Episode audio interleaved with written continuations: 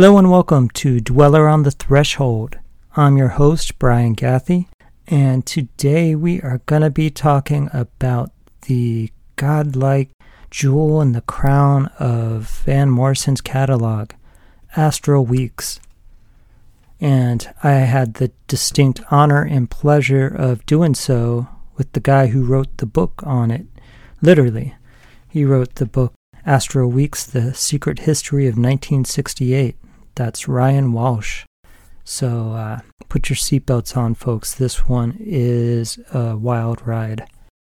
And thank goodness Ryan did write that book because I could easily take one or multiple episodes just to get into all the uh, backstory of the making of Astral Weeks, the writing of where Van was at, where the country was at, etc. You know, we do get into quite a bit of it in the conversation, but up top, I think I'll drop a few things that we neglect to uh, mention in the interview. So, Martin Scorsese, who we mentioned on the last episode, said he thought of Astral Weeks during the whole filming of the first 15 minutes of Taxi Driver. Like that was the soundtrack in his head. And that's pretty fascinating, I think. you know, do with that what you will.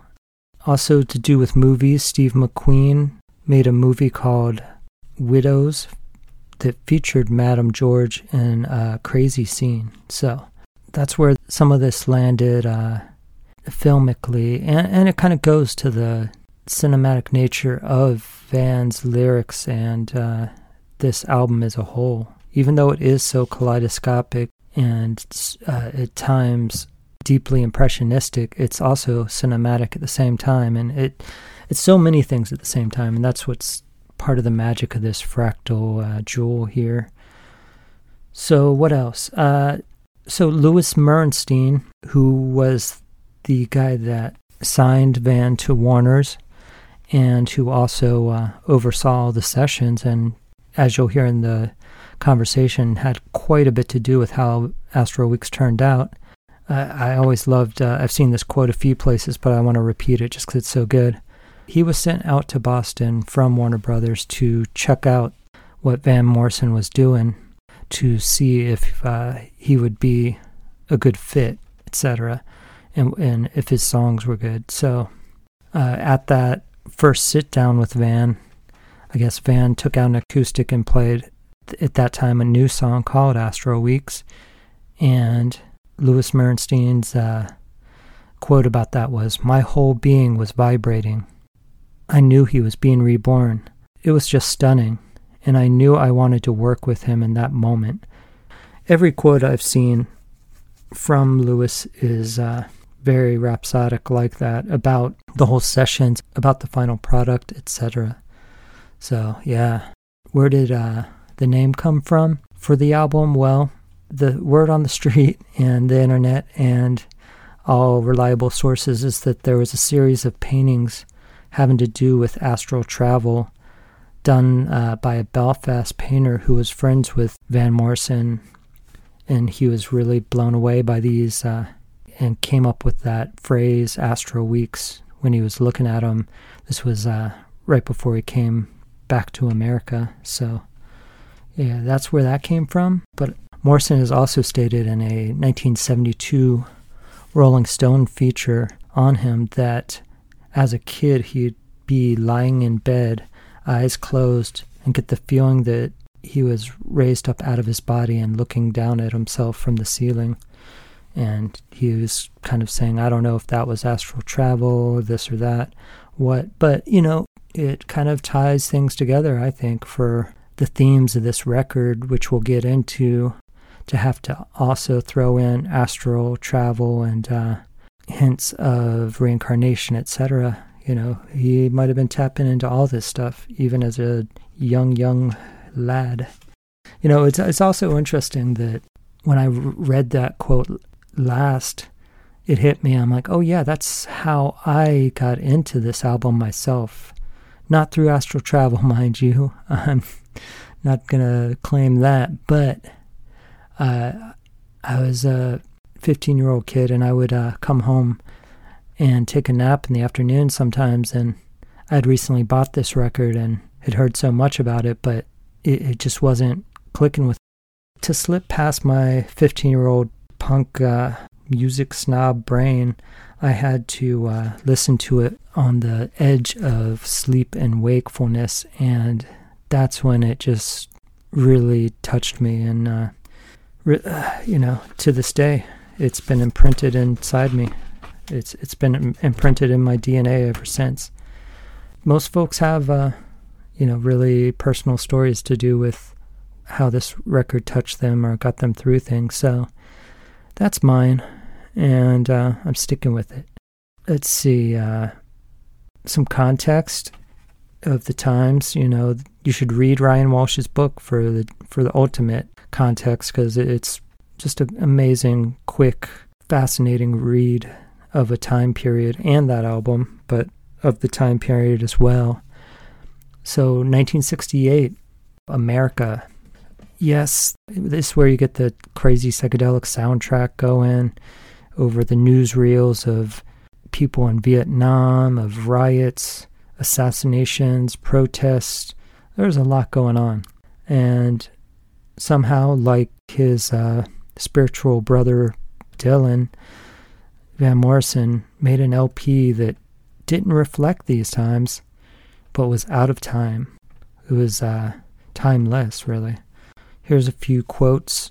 I meant to grab more, and I apologize, but here's some that I found that were pretty fun.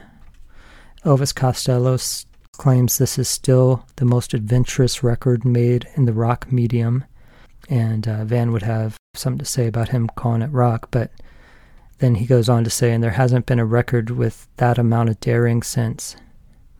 And hey, who can argue with that? Steve Van Zandt from the E Street Band said Astral Weeks was like a religion to us. And Bruce Springsteen said, amongst other things, amongst a billion things really, said Astral Weeks, the record that taught me to trust beauty and to believe in the divine, courtesy of my local FM station. And yes, he would go on to use uh, Richard Davis on a couple of his early records, and just f- for the fact that he worked on uh, Astral Weeks, not his other uh, impressive resume. There's been a lot of covers. You know, Glen Hansard has done many of these songs. Uh, lots of people have covered a few of these songs, but some of my favorite, I'll say, uh, the Waterboys do a really good cover in the 80s of uh, Sweet Thing. Marianne Faithfull does a really uh, interesting, moving cover of Madame George. Jeff Buckley covers pretty much half, if not more, of this album. I keep finding more and more uh, clips of him covering songs that I didn't know he covered from this record, so I wouldn't be surprised if he's not played every single one of these songs at one time or other. His voice is, is so soulful and angelic, too, so makes sense his dad, uh, around the time that this record was being made, Tim Buckley was was the only one really mining similar territory, as far as I know, with that kind of melding of spirituality, jazz, folk, and uh, blues. So, sorry for all the kind of grab bag of random ephemera up front, but uh, I'll just leave you with one last thing. This album was so important to me, and is, continues to be, that uh, ever since I heard this album and it, it got its hooks in me, this album has always been a litmus test for any potential partner. they always had to uh, sit through a full sitting of Astral Weeks in the beginning, and, and I'm sure I'm not the only one. Anyhow, let's move on to the uh, matter at hand. Okay, here we go into the slipstream. So, Ryan Walsh plays in a band, really good band. You can find most of his music on Bandcamp, and you can look it up anywhere online. You know, the magic of the internet. They're called Hallelujah, the Hills. Great writer, not just of this book, but many thoughtful and intelligent and human, you name it, articles out there. So here's hoping we get another book out of him sometime soon. But let's jump right in. Here's Ryan H. Walsh and I doing our damn best to wrap our brains around and somehow uh, make some kind of semblance of sense out of this visionary, poetic masterpiece.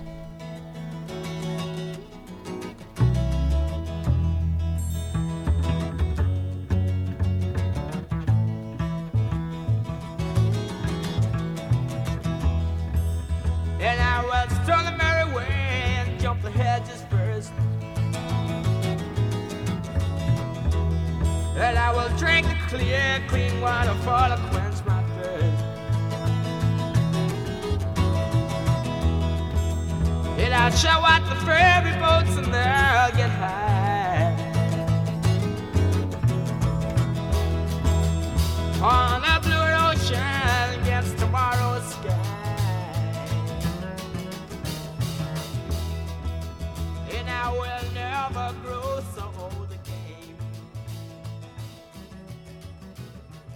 All right. Well, it's an incredible honor to have you on the show, Ryan H. Walsh.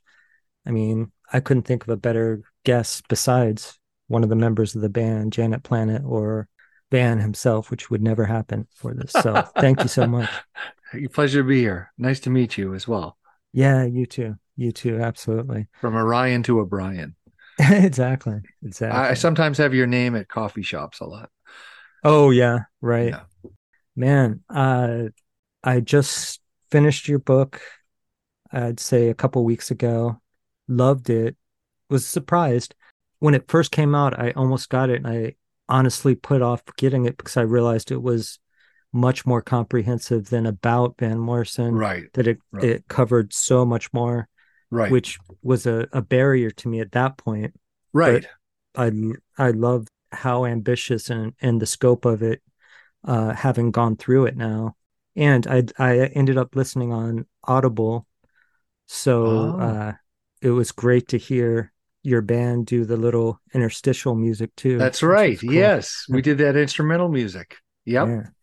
And we made we released that as, as its own instrumental album too, called Against Electricity. That Oh, you can fi- okay. find. You can find that anywhere. Nice. But um I understand that barrier. Yeah. I knew people were going to be surprised. Everyone thought I was kind of working on a 33 and a third book about Astral Weeks. And you know what I say is well, there's more about Astral Weeks in this book than any other book you'll find. oh, that's for sure. so if you don't get sucked in by the other stuff, and I hope most people do, and I, I think they usually do, uh, you know, you can just you can skip to the the Astral Week chapter or the Van chapters. Right, right. But I would highly recommend people not to, because yeah, what am I doing? I know you're the, you're the authors here. I'm I'm having to defend you.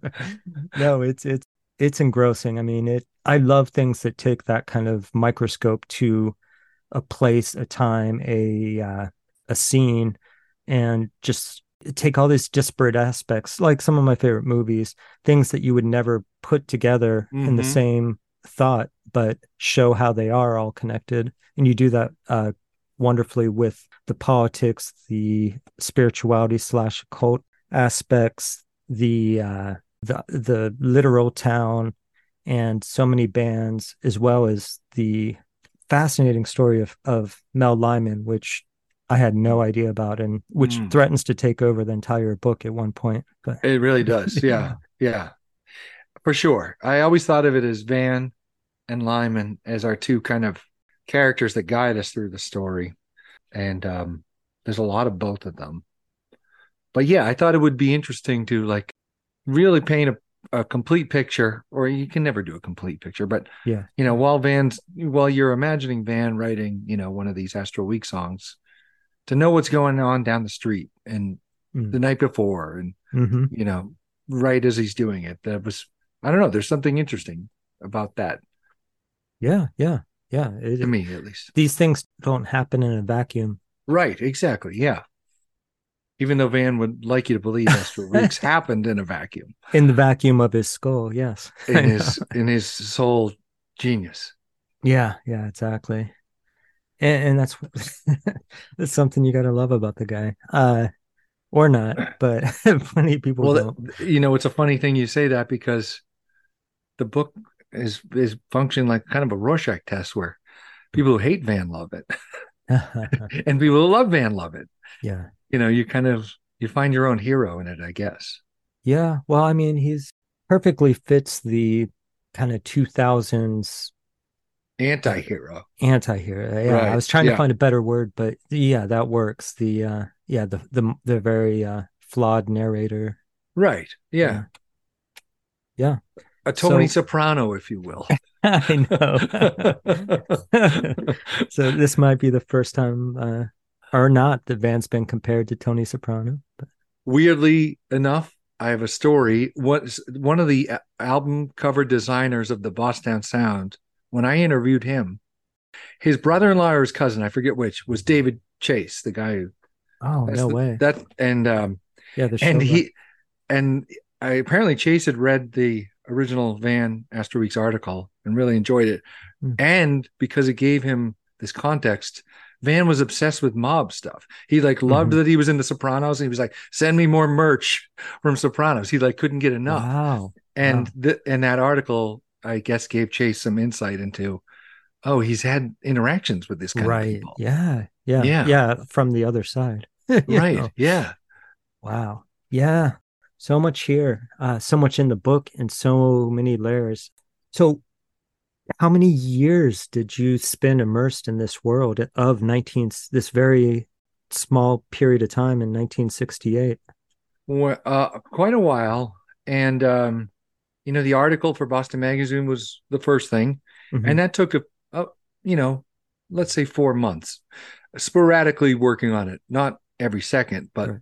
pretty hard at work. And then that people liked that. And that led to the book deal. And then once I had signed the book deal, I think I had a year and a half to get it all done. And that includes interviews, research, and the manuscript. So That's a lot in a year and a half, actually.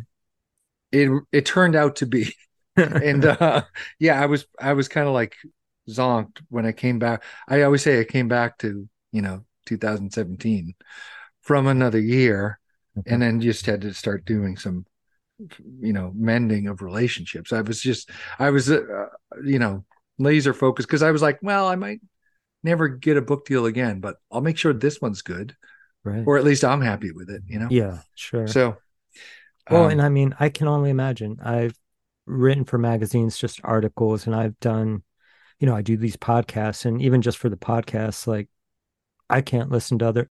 I almost never, eh, depending on what's coming up, listen to anything but what I'm about to talk about are things in this the same orbit. So I can't even imagine for a whole year and a half, like being just in this deep Boston '68 uh, time warp. So yeah, but it was also it but it was also really i mean it was the joy of a lifetime and an Hmm. adventure i mean i don't mean to, there was there was negative consequences but it was a thrill to do and an honor um it was just kind of it was just kind of nuts Yeah, and you had access to so many fascinating and uh, insightful voices that you got to talk to all these characters is huge.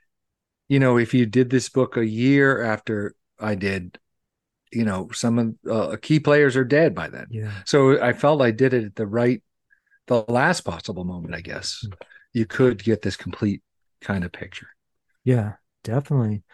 Well, and once you complete the manuscript, send it off, did you need time off from Van Morrison and Astral Weeks in general?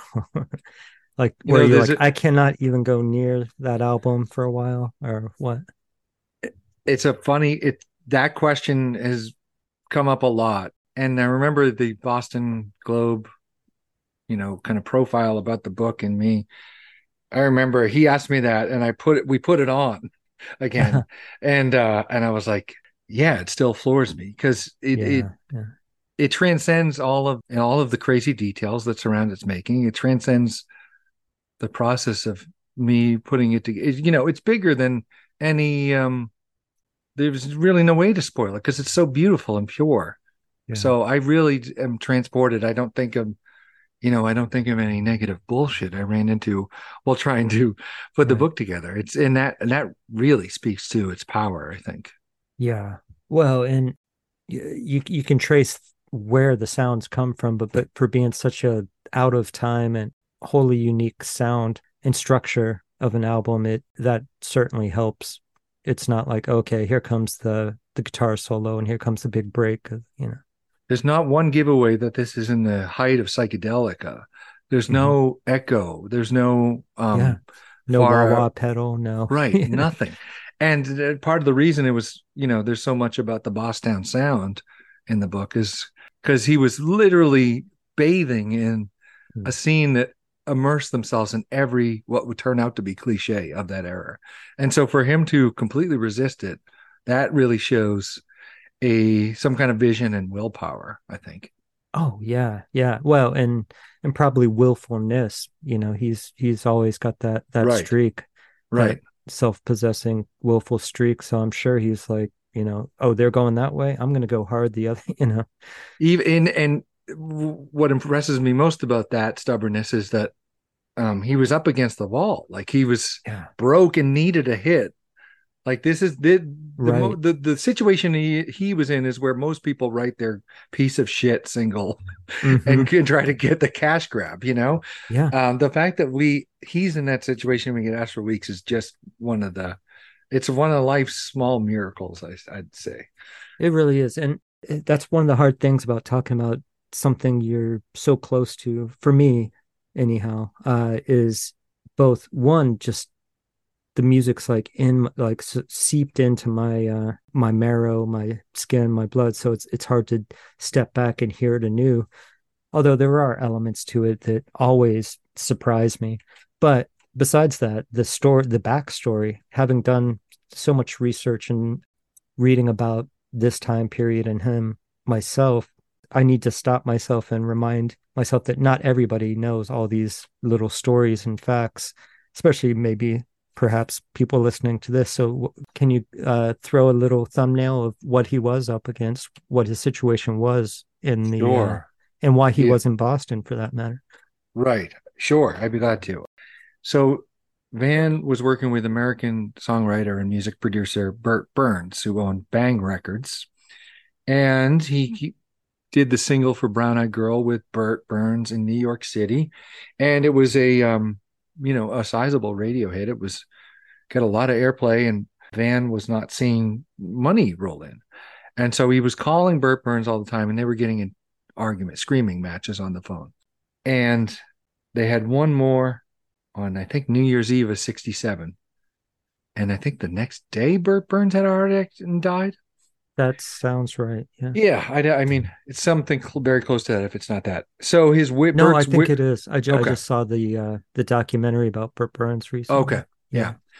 So Bert's widow was not shy about saying, you know, Van, this is part your fault. You were st- stressing him out, mm-hmm. and uh to make matters worse, Bert Berns was also very interested in mob life. He kind of was enamored by these charismatic mobsters had become friends with him, and some of them had wormed their way a little bit into his business. Hmm. And when in the absence of him, suddenly they're a lot in the business.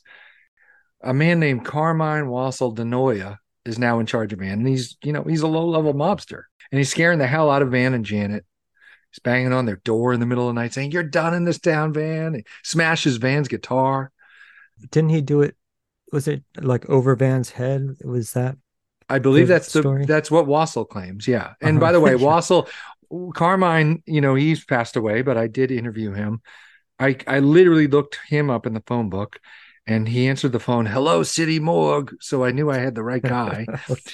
And even though, you know, he was a essentially a harmless old man, I got to say that was like one interview I brought a friend with. just, oh, yeah. was like, but he was completely harmless. Um, but at that point, but he was scary and was not harmless back then. And so Van and Janet, they say, What the hell are we going to do here? And someone says, Someone throws them a lifeline. You know, you can lay low in Cambridge, Massachusetts, Boston for a while, and we'll, you know, you can figure this out. And so off they go in the middle of the night and they land there in 1968. And that's kind of the entirety of Van and Janet's Boston residency is the crux of the book. And, yeah. and what happens is all of the transformation, you know, if you listen to Brown Eyed Girl and Astral Weeks, what happened? the there's there's a missing How piece. does it go from there to there? Yeah, Yes, sure. because this is very different music, and so this is about that like transformative, strange period. Right.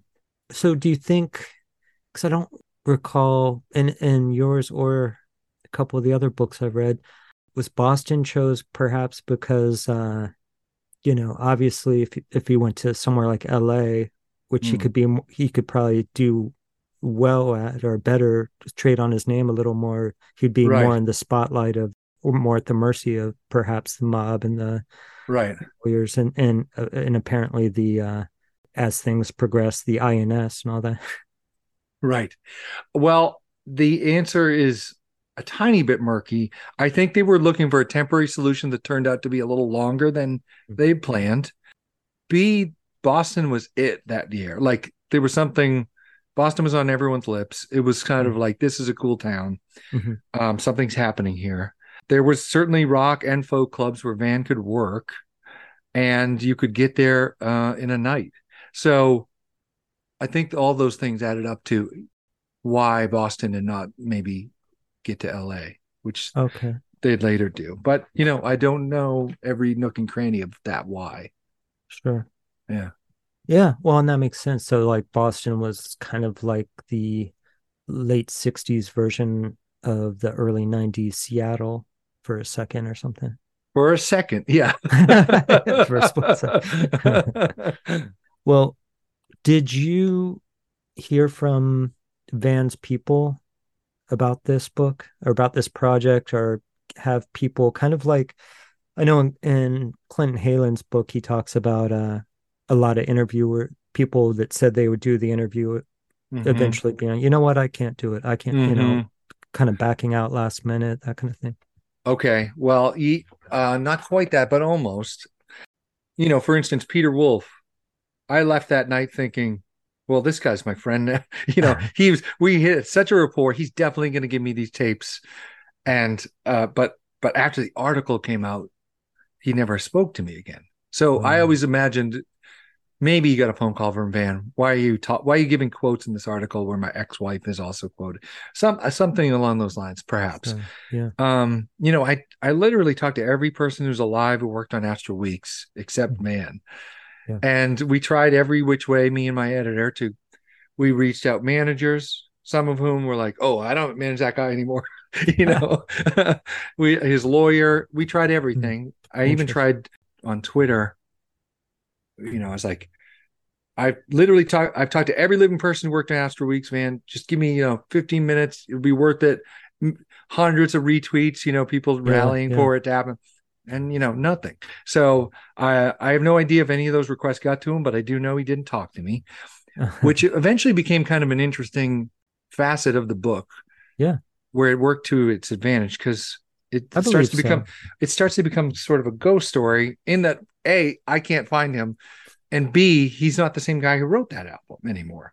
oh, yeah. So it did something interesting. So you know, thanks thanks for not talking to me. I'd say and um uh but um i you know i've heard secondhand things that he's read it i've been to Oh. belfast on a, on the book tour you know i've heard all kinds of things i don't know what's true and what's not yeah sure um but he's but i do know he's certainly aware of the book because as you know the book is like this there's two holy grails of the book i'm searching for Hmm. what happened to mel lyman Yeah.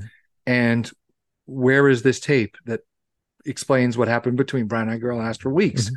And so, you know, I, in the end of the book, spoiler alert, I do get to hear the tape Mhm. and it's incredible and it answers all these questions.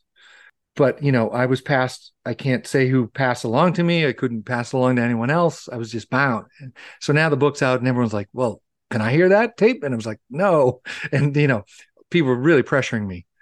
But what happened was Van Morrison or his people realized the importance of that recording about six months after the book came out. And after 50 years of something first being uh, recorded or copyrighted, if you don't sell it ever, it loses its copyright. Yeah. So for one day, they officially released it on iTunes UK. no way wow Boston 1968 Van Morrison, but everyone caught it. And you know, they took it down, but it was too late. People had it and now they tr- they trade it. So it, it is out there. And Van himself leaked it. That's hilarious. I well, I don't. I almost wonder if I should say, but uh, because I, I don't want to lose it. But you know, it, it it's on YouTube now. You can. It goes up. It goes up and off of YouTube Okay. all the time. Right. Um, the two guys, Tom Kielbania and John Payne, they signed something uh, and got a couple hundred bucks. Um, so it was official. I, I know. I know it was Van who put that out. So that's pretty interesting to me. That was kind of a reverberation of the. Right. Well, and I mean that makes sense. Uh, which kind of goes to you bring up uh very briefly and comes up in other things of, of you know the Astral Weeks uh shows he did, you know, now a handful of years ago, but to Yeah. to kind of keep control of the uh, Right, right. There's a reclaiming of the album's legacy effort on his part that you know still continues to this day. I think. and so you you got to talk to Janet Yeah. Janet Planet. Wow. Mhm. Yes, she was. Um, she's pretty incredible. I mean, she, I, I really think she has the best quote in the book, which is, um, "Being a muse is terrible work, and the pay is lousy." yeah. Yeah. and that's really, uh, and you know, and how she has to leave a grocery store if Brown Eye Girl starts playing. Oh yeah. Yeah, Um, that that was Yeah, you know hearing that that's like that's pretty powerful yeah, and yeah i know uh i'm sure you've heard I, don't- I don't know if it came out either around the time of your book or before i feel like Mm. before maybe because it seems like maybe you referenced that radio show where they reunite tom oh, that was definitely after okay because that was I, after I, I helped them. Um, I helped them put that together, or oh wow. or gave the- led them to all the fellas. Yeah. yeah that was yeah really you know neat. like the all of the all of the boston teens who were essentially van's band yeah. you know they weren't really found in doing interviews. There were two but after the article came out people who i was told were dead started to email me. Oh and they go i thought that guy was dead. You know it was just like so like the the original article kind of got people coming out of the woodwork. And uh yeah that radio piece was excellent. Yeah I i thought so. that. Yeah. and it, yeah it, there's something about hearing the guys just talk to each other and, and hearing their excitement Yes. of and and visiting the uh the, the house the yeah, Yeah. the actual house Yeah. but yeah sorry I, I could spend a while just talking about all these things and and i do want to get to uh going song track by track in a sec sure but uh yeah you know anyone that's the least bit a fan of van morrison's career knows his kind of uh, restless questing spiritual spirit his and his interest in it you know he's not shy about at least in his music and maybe record covers uh dropping references to what he's interested in on Oh, that sure. path right what I didn't know, and I consider myself a very, you know, sizable Lou Reed fan. I had no idea Lou Reed was interested in the occult right. at that, at least at that point. right. I mean, I guess White Light, White Heat title does kind of, you know, give you a hint, but I just always assumed it was just a speed reference that it wasn't the uh, me too. I mean Alice Bailey. totally. Yeah. I mean on its surface that's what it sounds like. That's what it reads like you know um but to find out they were both in boston a lot that year kind of Mm, chit chatting about all of those same occult names and practices that really blew my mind Yeah. and how according to van lou would later give him advice for like quieting voices in his head Right. i thought that Right. was i mean that was such a revelation to me And, and Um, talk about two cantankerous characters. right yes yeah. I know they were probably so sweet to each other because when two negative poles get Yeah, sure, together, they go, you know, they get right together. Oh, right. And then you've got uh, one of the other big players, at least in my, uh, someone who's my ears and eyes perk up when I see mention of that comes up in the book. And you, you almost can't talk about Boston and music scene without bringing up Jonathan Richman, in my Yeah. opinion. So it was awesome to see him. But he's like, talk about the opposite Yes. of those kind of characters. He's like, I mean, he's got his difficulty of, of personality from what I hear, but his Mhm. expression and his intention is so, he's like the light of the Velvet's Dark, you know. yes, yeah, exactly. I love him so much. Mm. You know, he he did interviews with me for the book via Oh, yeah? snail mail, letters. Oh, didn't have oh, email, could didn't want to do a phone call. Well, he doesn't have computer apparently Right. or cell phone, right? That's my understanding. Yeah. I actually um met him past spring. Oh. Um, for the first time, and he said some really nice things about the book, and he Oh. wanted to hear that catacombs tape, so I sent him the Oh, that's recording. awesome. Yeah. Um, but he's uh, either he's one of truly one of a kind. I love him. yeah, definitely. If I'm not mistaken, he still lives out my way in Chico, California, Chico. Okay, right. I knew it was uh, northern or at Cal least that's where here. his um, he's got a stonemasonry business, yeah, yeah. which and at least that is in so Chico. cool. Yeah. yeah, that's so great. the players i mean i was i was definitely producer Lewis Merenstein's final interview Were that you? took a Wow. long time to get him to even consider talking to me really, I'm but then he couldn't stop calling and i mean that fondly i really love Yeah. talking to louis but you know he just he like the first i the first time he reached back out to me i was sending him letters and stuff. He was like uh you know he read he read the article i think is the order of things. Yes he read the article. He he basically thought i was a good person who could do the story. And he and he said i didn't throw it in the trash. So let's start talking. and uh and slowly slowly we start talking. We did some phone interviews and then i finally met him. In person for an interview and uh you know all these years later even at the end of his life he was still sad and hurt about you know he thought he had helped make this beautiful thing and then mostly and very important part of of the creation of. I mean, a huge. I mean, it wouldn't undeniably a a big collaborator if not equal be. Mhm. collaborator yeah i i really believe that you know and and then van's on like the don imus show saying the producer on that album was just getting us sandwiches you know just like completely Oh, belittling any contribution he made which lou was sad about you know Mhm. he said Yeah, he, yeah. yeah i put it all in the book what he said you know But- Yeah, I I loved all his quotes, and I've seen quotes and heard him on a couple other interviews, and there's something touching about anytime I see or hear something of him speaking about Astral Weeks, despite Van's you know later comments, Mm. it just sounds like he's still in awe of of what happened, and he was so aware of how special that was that those Right. three, well, two of the three sessions for that at least for that. Right. Yes. He really was. Yeah. Again, not just not a commercial bone in the in the project's body. You Right, know? yeah. Right. It's weird how um you know, there's a professional record label, there's a professional producer, there's a professional recording artist, and no one's coming close to figuring out how to make a pop radio hit Yeah. Or trying. or trying. Yes. Yeah. It's so great. And you know, the and I love the mystery about the poem on the back of the record. Yes. I your that part of your book really uh filled in a lot for me in that respect too, because I have been to Boston just once or twice briefly, so I had no Yeah. I have no concept to the the places and you mentioning that that poem has to do all with these Boston Yeah. locations is like wow okay Yes.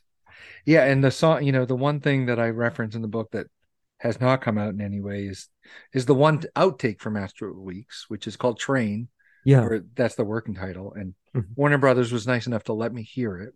oh really wow Yeah, and he's but he's singing some of these lines. You know, it's so crazy. He's singing about Cambridge and Cape Cod oh wow in Train. that's great Um, yeah, yeah there there's like it's pretty is it pretty much the the version that is on the uh catacombs uh yeah, it's pretty simple. But set? that that live set gets cut off before he starts these local Oh, okay. references.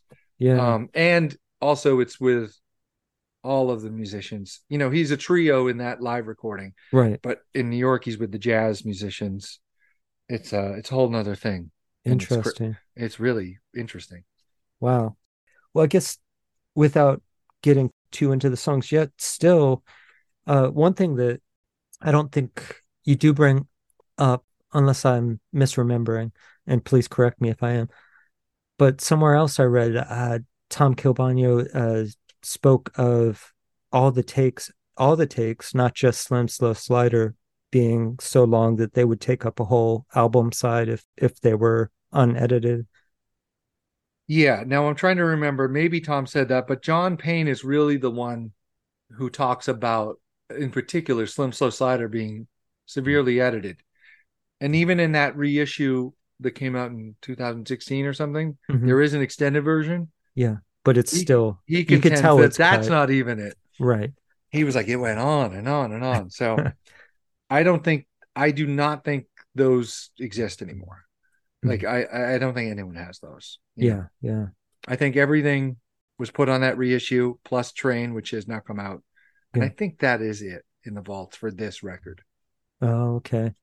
And Train probably won't see the light of day because Van has has the final say of that, but he doesn't have the final say of the release of any of the songs that have already That was- been put out, right? Exactly. That's what it was explained to me that the reissues could put all those alternate versions out because they're already published songs of Vans and they own the recordings.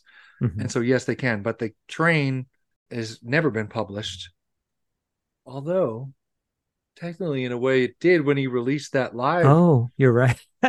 Interesting. I just found a That's loophole for. Warner Brothers record. Uh-oh. But uh I don't know. We'll leave that to them. Um, sure. but yeah. yeah. Yeah. Well, and so I'm sure we'll cover a, a lot more basis uh, about the book throughout the rest of the conversation through talking about the songs as well. Last two things I want to ask you though before we dive into that is I know it's almost probably impossible, but if there's a way to get because the more the book goes on, the more just fascinating, disturbing, etc. Mel Lyman's story is. But one, can you give a a, a quick little uh, character synopsis of him, just so people kind of have a sense of who he is, and also since doing the book or even while you did it, is there any sort of uh, even kind of idea that tangentially maybe even uh, Van either had contact or Right. at least was aware of Mel Lyman during this time? You know, that's a great question, and I don't know that one. Mm. The closest I get, and it's in the book, is when John Payne gets back from recording Astral Weeks in New York, Yeah. and him and his brother immediately go up to Fort Hill. That's they're so kind of- crazy. I know when that went because I already had kind of the thesis of my book, and when he told me that, the hair on the back of my neck stood up because I was like, "Oh my god, it's happening!" you know, the Venn diagram is going. Yeah. I bet you, if you put an issue of Avatar in front of Van, Mm, if he was being generous and he still had Right. the memory, he would remember that. There's no question with him spending time in Harvard Square and how much it was hawked. mhm. Other, other than that, I don't know. But let me tell your listeners about Mel Lyman was a folkie in the folk scene who played banjo and harmonica and um, was pretty successful at it. Was in the Jim Kweskin Jug Band, did a lot of touring, was respected in the music community.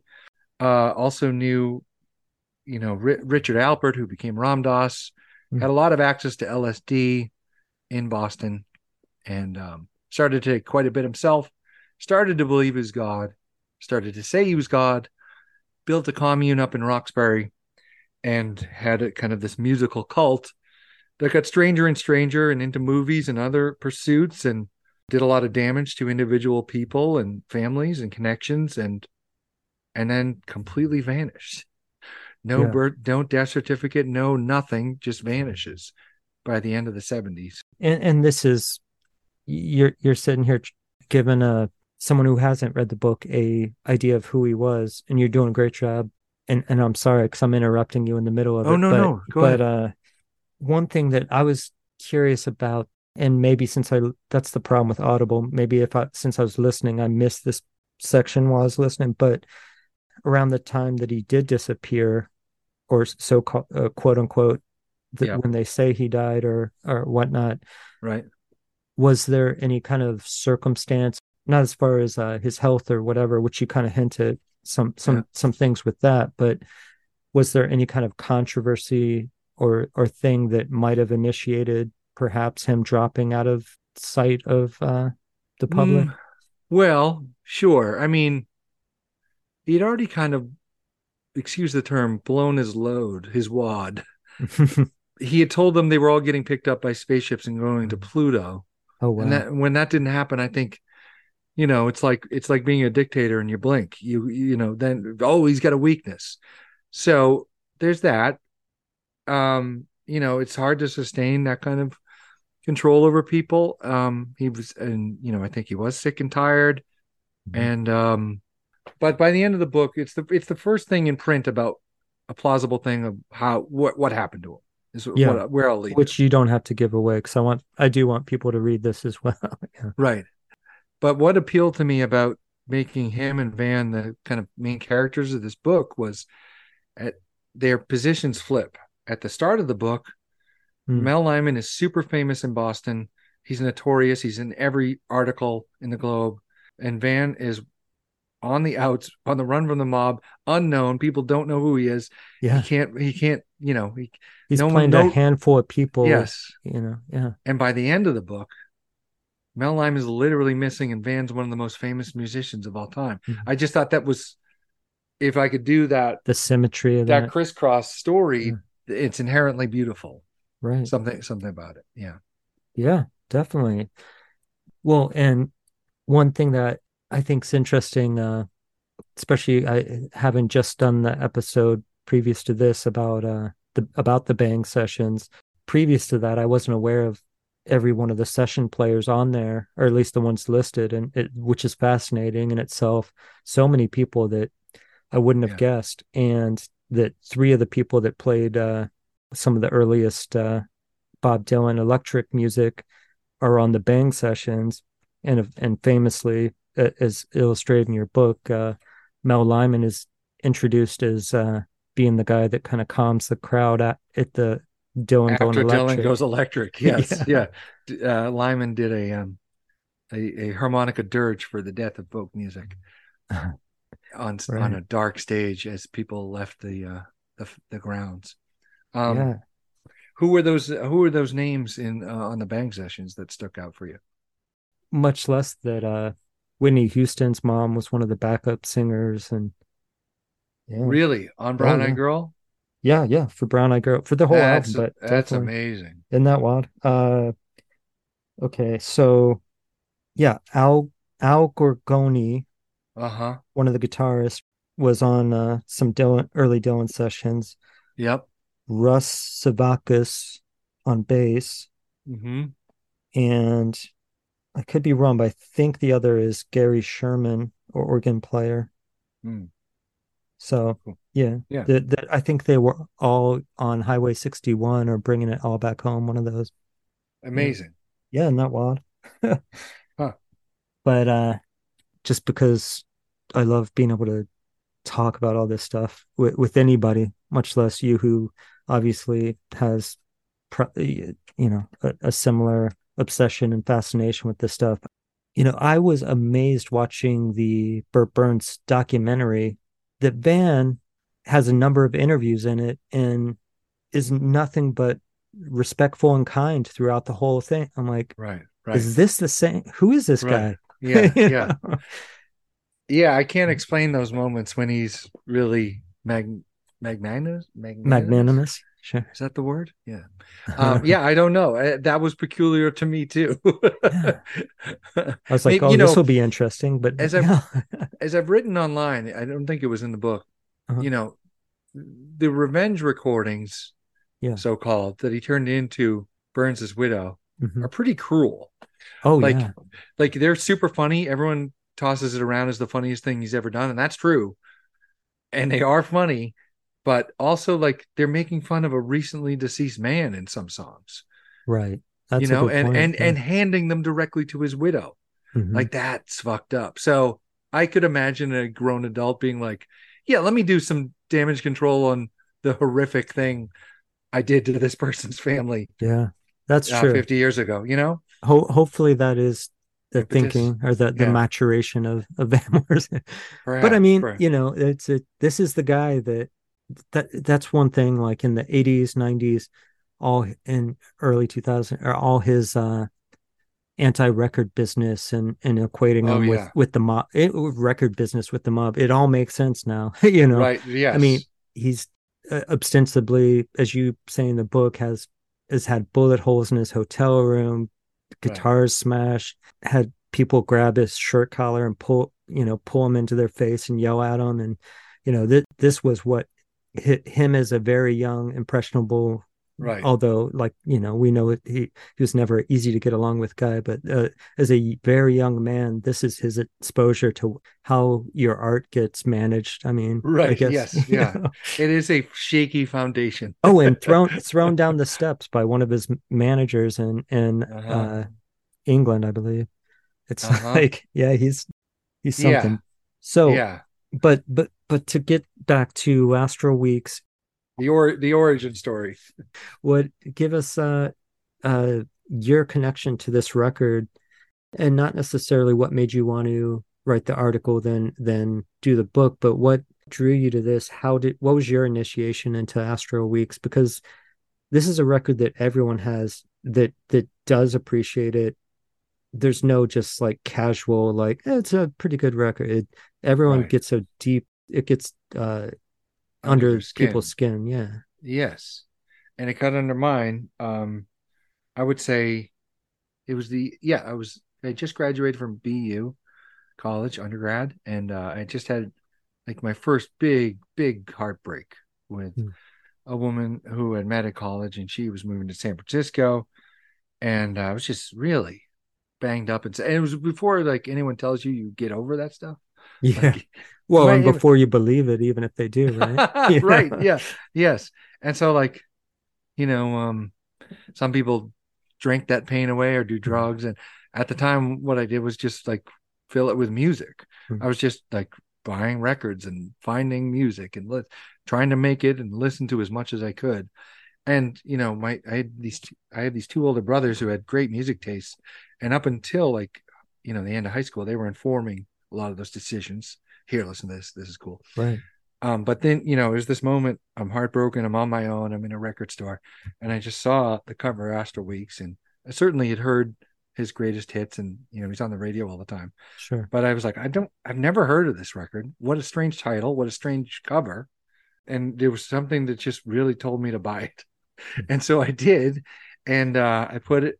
Uh, it was a CD version. I put it on in the car and it just made me feel better. Mm. And every time I listened to it, it made me feel better. And so I just kept listening to it until it was like, this is my album. You know, it was like, uh, I just, you know, couldn't stop talking about it to people. Yeah. You know, and so, so then separately, years later, to find out that its creation has something to do with Boston. I was like, wait a second, this is this is a, another hair on the back of my neck moment because uh-huh. I've always lived in Boston and I love the city, and I was like, why isn't this story fleshed out anywhere? And mm. you know, because even the most even the Heylin biography, yeah, you know, he's in Boston for like a page, maybe right. two. Yeah, well, and, he doesn't he doesn't put much focus on the place itself. Yeah, right, or what he does there mm-hmm. um, or that transformation, or explaining that transformation from Brown Eyed Girl to Astral Week. So that what I I felt like I'd found a mission. To, yeah, um, that's great. I mean, what better way to spread that enthusiasm or to uh, pass that along the uh, excitement that that record gave you, the solace, etc. Uh, but through, you know, here's why, and here's this bigger part of the story and yeah. And it does. It has that effect. It did for me too. I heard it as a teenager. And you know at that time as, as we talked about before recording i was deep in the throes of and and, and pretty involved in the dc hardcore uh, punk yeah. rock scene. Yeah. And there was a, although it's not so crazy as it sounds because there was within that scene a very uh, all of a sudden an interest in uh, 60s culture and incorporating 60s culture within the punk rock scene in DC, mm. especially because being the center of politics, etc., the protest element, but also the, some of the more musical experimentation and things of the 60s. Uh, but besides that, I was listening to stuff like Velvets, which is a big part of your book, and discovering them really deeply and discovering uh, you know other people from that time, proto punk like the Stooges, etc. And here, I've I read a couple uh, magazine, maybe Rolling Stone, I can't remember, uh, reviews about some current Van Morrison record at the time. And it wasn't the record at the time that interested me, but a description about Listen to the Lion Mm. from St. Dominic's Preview and a couple Mhm. other songs. I'm like, wow, that sounds that sounds Right. intense. That sounds great. And so then I see Astral Weeks in the store and I've heard about that record.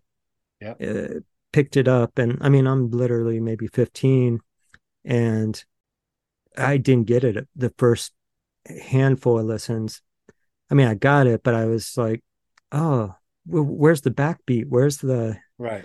where's the the groove in this thing but you know that was the magic of buying albums back then especially as a young person if you bought something you weren't just going to th- you know it wasn't now where you can download and just forget about it you spent some money on it and it's music so you're going to give it as many chances as you can That's exactly really- right. Yes, yes, because you I can't afford another one of these for another week or two. yeah yeah exactly And so I'm really going to listen to the hell out of this. Yeah, yeah. So that's what I would do.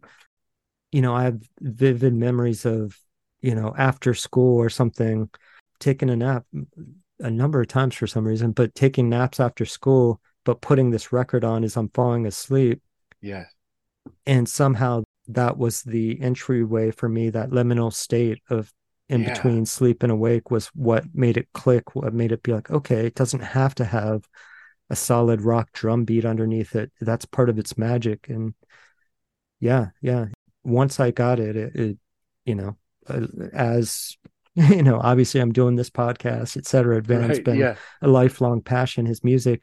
And that record, you know, is this record is probably, if not my, it's hard to just name one all-time favorite record, but it's got it's it's in my top three of all-time records, period. Gotta be. But having said all that, sorry, I didn't mean to take over the uh, conversation here. I just kind of giving No, context for myself as far as my entryway into it.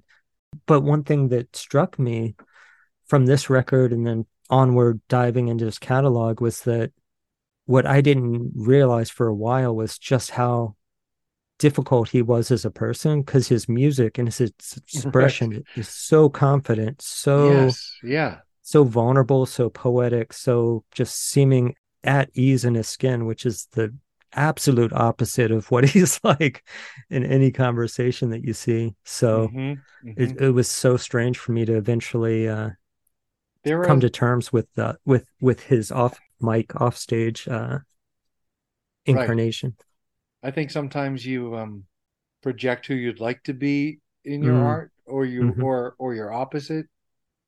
Uh I don't know. That doesn't explain it all, but there's something to that.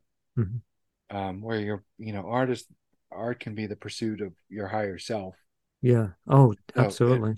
And so, you know, I think a lot of times you do hear Van's higher self in in his songs. Sure. Sure. When you know, when he um if you asked him a question about that same belief in an interview, he might yell at you. exactly. Exactly. or call you an, call you something or whatever. But Exactly. Yeah. Well, and so okay, one last thing before we dive in. Uh do you have an expiration date for Van, like a cutoff point of where you'll Oh. stop with his music? When's the last thing that moved me? Do you check in when he puts something new out? Sure. Or? Yeah. I, I well, I mean, I've kind of stopped now. I couldn't take the the pandemic. that, thoughts. that, I just could not. conspiracy. and I re- and in fact, I I reviewed that album for the LA Times, uh huh. and um, you know, was appropriately harsh. I felt. Yeah. But the wrath from, you know, some of your listeners actually might already hate me. Ah, Uh, um, I don't know. Oh no, I'm I'm I'm not gonna be I'm not shy about I, I don't know if it I don't think it's come up actually on the Yeah. podcast yet, but you know, yeah, I, he, he's a complete lunatic about the pandemic stuff. It's there's nothing redeeming about there's no higher Yeah. calling to that that aspect of his material. Yeah. Luckily I've- it seems like he's getting beyond that, but we'll I think see. so. I think so. I mean, I think um he might have seen some results manifest from that behavior in those comments. But Hmm. I um I'm looking here at his discography. Yeah, Mhm. really nothing. th- There, I, I find things to love on every album throughout the late '90s, and then it kind of drops off. Mhm. That was my trajectory too. Yeah, and I, I would still see him live a, a number of times afterwards, but actual albums that I would actively listen to into the early 2000s, I believe Magic Time was probably the last one that I was like, wow, this is actually a really good Van Yeah. record again. And in the country, I can't remember what years those were, but the like Pay the Devil, etc. record. uh huh. But, the Devil's uh, 2006, Oh, okay. Yeah. Magic and- Times 05. Yeah, so so that that was kind of the last hurrah where I was like actively Right.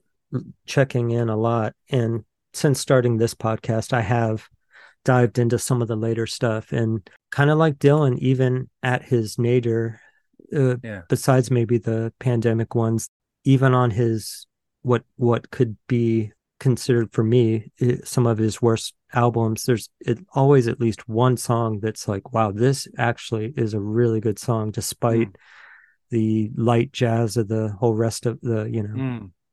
The one thing I'll say about Dylan versus late Van Morrison is that even if I don't like it, even if I really don't like it, Bob Dylan sounds like he's completely in the moment, captured by his own creative process.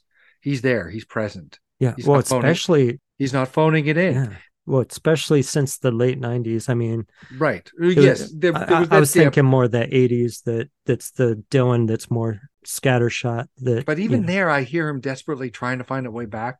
And there, Mhm. uh, this is all to say, sometimes Van sounds completely bored by True. himself and his song, and Uh-huh. and I have no time for for things that sound like that Yeah. to my ears, you know. no i get But that but but even still, and I said it in the L.A. Times review, it's unbelievable how good his voice still is. oh my god yeah All of his peers have lost it. Yep. It's still there. He can still do all of these uh magic tricks with it basically. And um so even just if you're listening for that, that is a quality that's pretty fun to check in on. Yeah, it, it's it's super impressive and kind of like Dylan after Dylan did his now that we're talking about the two after Dylan did his uh trilogy of uh standards records, Dylan's voice all of a sudden got mad got like a quite a bit better than it had been in years. Right. Um but in a slightly different way, uh Van's voice seems stronger now than it was about 15 tw- maybe having to do with when he really packs on the weight he kind of loses some of his register and then once he loses uh, uh, right. actually does sound better Right. And people say that Bob's quality of voice on record sometimes has to do how much he's touring right before he Oh. does it. sure yeah Anyways, but let's go into anyway yeah let's, let's get into the in. record sorry That's okay. Um p- part 1 in the beginning. In the beginning which okay do you do you do you buy that this is a well one as van has claimed either a an opera or even a song cycle or even a concept record Well, it, the the fact is it kind of works as one. it does But I work as- really don't think it was intentional or at least not his intent. It might have been Lewis's a little bit. that's he what did yeah he did the song selection and track order. And also there's Exactly. There's two songs on here that are here because of the yeah the contractual the obligation contractual obligation to bang records. So that is not how operas are written. You know, I just have to tell listeners that, right that um that's not how it's done. So I think it doesn't matter what his intent was or what he says. It Mhm. does work. It works like a song cycle. I wouldn't say it works like an opera, but it is Right. it is um immaculately sequenced. I believe so. Thematically, you know, lyrically, much less musically, it, it really worked on both those levels, which is huge. That's super hard to do. And to think that the producer is the one that actually did this and actually did a great job is pretty is Mhm. is another feather in the cap of of Mhm. Which deservedly so, and most people don't know, you know. I didn't know he sequenced it till very recently. I would have Mhm. assumed that Van did, but no, yeah. And the engineer's name is finally back on the record. Right. It's not Oh, it's It's it's, in the it's on um, the it's on the reissues. Yeah. oh that's um, great. um, Brooks Arthur. What a great! He's a, such a great guy. Yeah, but he's the engineer. He's not listed, and um, yes, it starts with Astral Weeks, and from what I've told, this is take one. Take, oh, that's right. Yeah. Yeah. That's amazing. yes. You know, the song starts and it sounds like it's been going on for four minutes. When you Uh-huh. start, you play, you're like, wait, where have I been dropped into? Yeah. And that's and that's brilliant because you know you're kind of getting dropped into the slipstream that he's about to Mhm. sing about. It feels this the music feels like the words he's singing. Oh God, yeah. That that's a perfect way to say it because, you know, on on us, I mean, on all the uh, honestly, but especially the first couple tracks, it you instantly are inside this world. Your visual, the music is helping evoke the visuals of what he's singing, etc. Yeah, Yeah. yeah. Um, and then uh, I, I have you ever heard John Payne, the flute player on this, is the Boston kid, okay? hmm Um, who argued his way into the room to be on this take. Yeah, that's great. That's great. But after the book came out, he and I did some radio appearances together, and there's a there's a, a show called Radio Open Source, and they Hmm. have John talk on top of basically the whole song.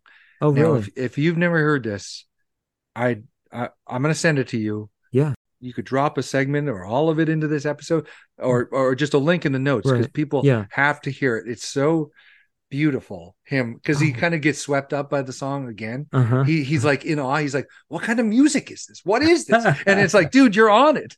That's awesome. That's It's so great. I love It- that. It makes me so happy. And um, you know, I I collect I tried to find all the versions of him doing this live, you know, in the 70s Uh huh. and the 80s. It's so rare that he does it, It is. live, but some of them are really different and cool. Mhm. It is just uh it's a per I think this is a perfect song. I do too. And none of the other songs, as great as they are, could open this album. It, it has to be this song, It has and not be. because it not because the title of the album is that, but because this song has to be Yeah. the one.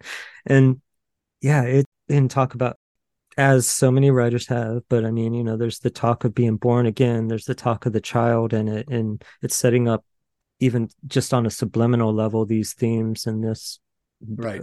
both spiritual but also Mm-hmm. you know metaphysical as well as uh literal Mhm. childhood and being born kind of uh imagery you know one of the things that first got to me as a young guy listening to this was when it gets to the section about being born again it feels like this any any other artist the song would kind of fade out right there but no time just gets distended for another another handful of minutes and it just keeps going you think Right. oh wow no it, it's okay now we no it's still going and the strings are just holding out that Mm. very minimal like i said kind of feels like time gets stretched out type of feel at the end it's so oh it's beautiful Right. And it is like the I always think of the the narrator of the song as being someone who's so in so newly I yeah, newly in love where he's already worrying about if they get separated by death or or whatever. Where the, here's how we'll do it in the next life. Ah, Like you'll find me. Yeah. you, you've got to find me, you got to kiss my eyelids. right I mean it just it really yeah yeah like almost a uh, secret sign and uh, Exactly. Yeah. yeah and just the idea of being like i said stranger in this in this world and one being this world period and, and for for van himself but i just you know after reading your book i'm like oh i wonder if you know he's talking about on one level boston too you know in america Right, you know, right, versus versus ireland and then there's there's this other thing I figured out after the book came out, which I wish was in there. But there's a John Lee Hooker song where he starts talking about being born again and he's a stranger in this world. oh really Yes, Hmm. and Van had just seen him that summer. They played together, Hmm. or I definitely confirmed that they were together, and Van saw his show. wow So, like, I, I don't know, you know, that doesn't prove anything, but it's like, Right. did he hear that Hooker song that summer and then write it? whether it was even half conscious if not fully conscious Right. Yes. it. Yeah. Yeah. That's Um, fascinating Do you want to hear it? Yeah, absolutely.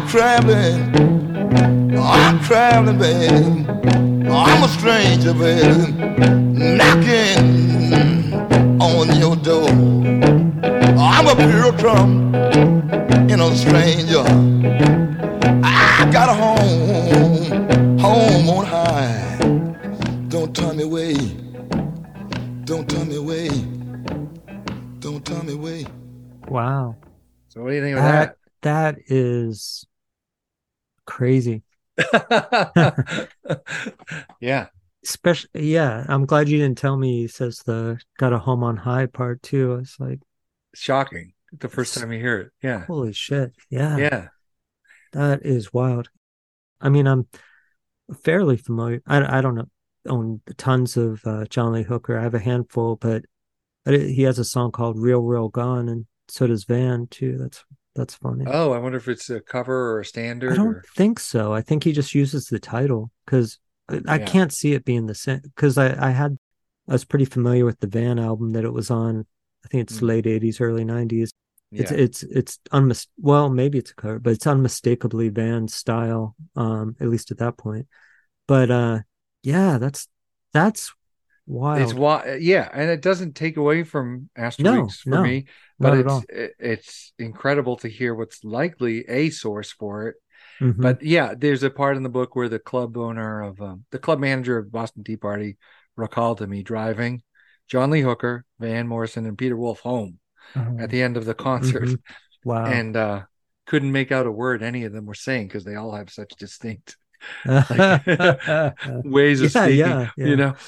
Anyways, um, but that's amazing. Yeah, uh, and that's the title track. Well, and it, okay, that totally makes sense. And I'm sure. Have you heard the uh John Lee Hooker's cover of TB Sheets? yes, That's so good. yes, yeah. that's perfect. But yeah, yeah, title So it seems like there was mutual respect oh, for sure, for sure. like you said, it perfect song, perfect first song, and full of mystery, longing, and uh, wonder in his voice. You know. Mm. And who is that? Jay Berliner doing the guitar runs because it's very much. At Mhm. first, I used to think it was Van because Van's little guitar trill style is actually kind of like the little runs on there. Mm. But I mean, I know Van just pretty much strummed all the songs on this, right? pretty much i i if we if we come across it i'll mention it but i i don't think he's doing anything but chords and strumming Yeah. and singing Right, right. um why would you when jay berliner's there Oh. I know. I know. And the and what's his name? Uh the the one guy whose name I don't have richard on my- davis the no, player? no, which I mean, yeah, Richard Davis is a god on this and is a bass pl- lifelong bass player as well as guitarist, but mo- it started on bass. Like his bass lines on here are just godlike, of course. But No, um, one thing that jumped out at me upon recent bunch of listens is the percussionist, uh, Oh, uh, Warren Smith Jr. Warren Smith Or- Jr. His choices of percussion is just so tasteful and so perfect. Like it's an underrated uh thing to do. I mean, as far as there's Con- percussion, and then Con- Connie Kay was on drums. right? Yeah. Now Kay was already deceased, but I talked to Warren Smith Jr. Oh, okay. Yeah. But one of the things that really blew me away was, you know, these guys were all professional musicians, and most of them before, at least the first session for Astral Weeks, they were cutting uh, commercial jingles. I know. For- I like, you know, I to think of them, think, think of them like putting Jay together. Leonard doing the the Pringles ad or whatever. yes, yes, yeah. You know? and then to just jump into this, that's that's another thing. Like that's like this should not work. It yeah, exactly. It's not, and the playing on this whole album, this song starting it, just feels so lived in. It feels like they've Right. just been playing this for And it's you know first forever take. together, you know. But no, ever they've never played it together. uh, Yeah. um, but I I thought it I found it fascinating that seeing that's the problem with reading so many things at once uh, about the same time period. I I'm sure you had to have at least mentioned that Tom Kielbania, his Boston bass player, who by all rights, uh, according to Van at the time or, or the band, like should have been on it, but thank God he wasn't in a way because Richard Davis is so amazing. But It's true. Exactly. I mean, Tom Tom saw his hero literally walk in the room, yeah, yeah. you know, to replace him. Um, Yeah. You know, another thing that was a, a piece that fell into place for me was hearing that Tom would actually kind of gave some guidance to to Richard as far as like, here's what I here's do, what we've here's- been playing. Yeah, yeah. yeah richard davis rejected that idea and i get why you know Mhm. may, maybe memory or just pride or whatever Right. but that but when i heard finally heard the catacombs tapes they're playing cypress avenue among others on here and it's the bass line you'll hear richard davis play on the studio recording in a few weeks so uh, tom definitely showed him what he was doing Yeah. in my estimation Yeah, yeah, you would think. So uh then we get to Beside You. And this this song sounds like it's just yeah again, the music as well as the vocals just feel you just it's hard to not go into a trance yourself as you're listening to it. Right. Yeah, this is like it's not my favorite, but it is essential to the album. hmm hmm you it is it's very uh, dreamy. You just kind of get lost in it. There's I, Jay Berliner almost overplays. I would never, you know, there is there is there's a sense almost that it's a medieval song, like a yeah, you know, like a, that. uh, sure. you know Mhm. something while you courted the queen or something. um, but it's beautiful nonetheless. And um, you know, that's a crazy song to put in the song two spot it of an album really as is. well. it's because you could, you know, the smart the the thing that you or I or almost anyone else would do would put Sweet Thing in the second spot. right. that's- something that's- that brings you back down to that that kind of grounds you after Astral Weeks. Yes, and Sweet Thing's the closest thing on here to a single. I think Uh, so. Well, the way Young Lovers do, in a different way, but yeah, Yeah. Yeah, we'll, we'll get to that. Uh for me, I just love Vance's delivery on Beside You because it's Yeah. so this is one that like really is kind of almost uh I, I feel like it's unwittingly psychedelic in the just in the in the disorienting nature of it and the visualness of it and the Mhm. you know you turn around you turn around you turn around and uh, you know and right, you breathe in you breathe out you breathe in you, you know right, so yeah. yeah. Philip Seymour Hoffman quoted that in his uh, Oscar acceptance speech. oh really wow That part, that part of this song, yeah. that's awesome yeah yeah i'm i'm the same way it's not my favorite on the album but it, it's like it, it's essential I would know? never skip. I would never skip it. no no No. absolutely and i mean i could listen to richard davis play any song and be happy Yeah, I wonder what the experience would be without that Berliner guitar. I'd be curious to Hmm. know how much work it's doing in Yeah. either direction. But Uh, I know that that was something I thought about asking you. This would be amazing to hear the way they would do those uh oh yeah, the multi those the, pull down exactly the fader, with the yes, faders, isolate exactly. things. Yes. Yes. That would be Yeah. fascinating. But that brings up the point of uh you know, Van is his often it seems like complained about the string section, Mhm. the string uh arrangements on the album. I think they're amazing. I think Yeah. they're they're so everything on here is very tasteful. It's very like. tasteful. It's not cheesy. No. He cl- in one, you know, in one mood he was in, he said they ruined it. yeah, Um, the string players, interestingly, we don't know any names of these people. that's right. The string players, or you know, I guess we need to say the uh, flute player that plays on some of the songs. exactly. There's a mystery flute player, string section, which includes no, the viola player on Madame George was brought in separate from the orchestra. Okay. We don't know who that is either. So there's like there's still mysteries about who's playing Yeah. on this, which is something else. Right, Um, right. but sweet sweet thing is up there. Sweet thing just that feels really great to listen to. it does. time. That that was the first song. I could be wrong, but I feel like that's the first song that that I connected to right away because it's just it's got such a a flow and a momentum to it that you can't help but feel in a romantic mood and feel lifted in in some way by that song. It's it's And it's somehow got the craziest cheesy, you know, No. it could it should be cheesy, but it's not at all.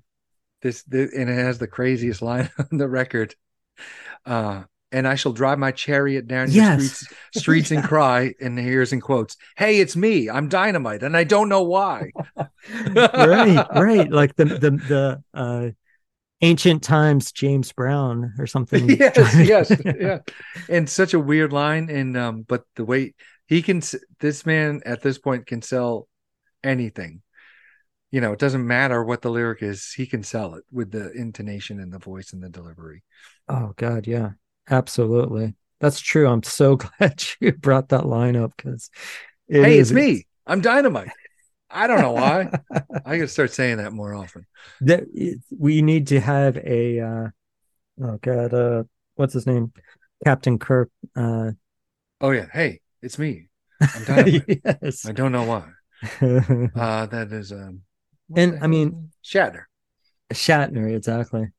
Uh, but yeah, I mean the the "I'll never grow so old again" is such a classic, classic turn of Yeah. phrase to use there. And it reinforces the idea that this is like a reincarnation record or a cycle. Right? because because we were born again in the first song you're never going to grow so old again is a thing that someone who's done this before can only say Yeah, And, true. you know we'll get to the rest Yeah. Well, and the uh, the recurrence of water too. Water is like the Mhm. born again, you know, in the yep whatever sense of uh, the Christian sense of born again, they use water. Now that you mentioned the medieval thing from the previous song, I as I look at the lyrics, I'm like, oh yeah, it's a he uses such different turns of phrases, like just the first uh, line, and I will stroll the merry way and jump the hedges first. It's like Right. anyone else, it would be like, what?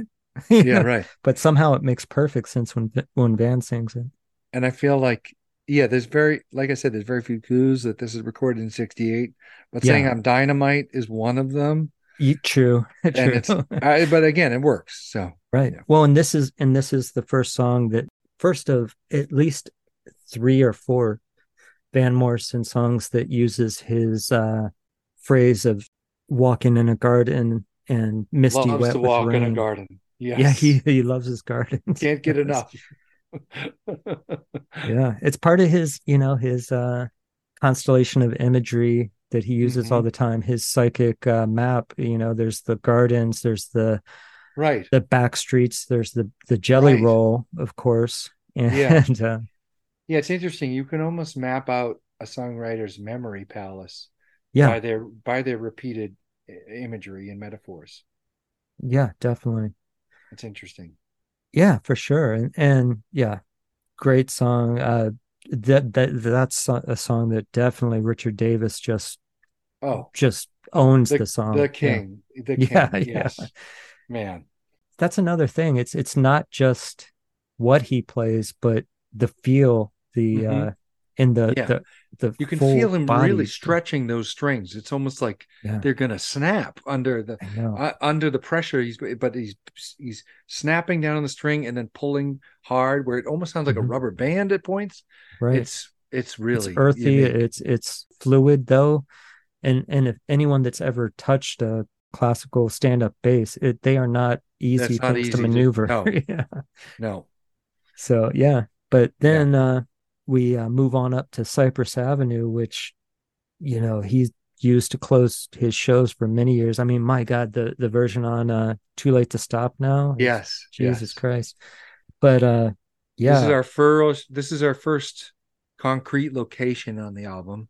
Mm, So this puts us Mhm. back in Belfast. right yeah Um, and And and the, the return of the little girl or the 14 year old girl which both Right. phrases come up again and again in songs up to now and continue um well at least through not too much further past this album but it's Yeah. so, there's that was one thing with the them episodes i was it was illuminating Yeah. to see that the imagery of and even some of the similar phrases of this literal 14 year old girl right. and being a schoolgirl and him helping with these things, but also him having this distance from her. And then Right. later, uh, ostensibly the same person, maybe uh, the same character, move into Cypress Avenue, move into the the avenue of trees, being on this place that he that's Right. unattainable to someone like him. Right. And you know, I think it's unfair when you know there's like a criticism of this um you know like uh this is creepy. The pedophilic aspect. Yeah, and But I mean, he's But he's a very he's- young he's man. 21 and I really Yeah. feel like he's still processing some shit yes, from when he was a teenager. exactly, exactly. You know, whether he's 16 or whatever. Right. Um, so I look, I'm the first person I will criticize this man to the end of the earth.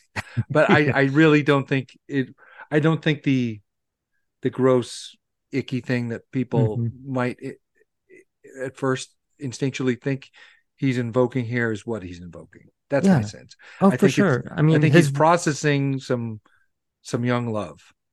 Definitely, definitely. I agree. I mean, And that's why he put it back in Belfast because it's a memory. You know what I mean? perfect, perfect point for sure.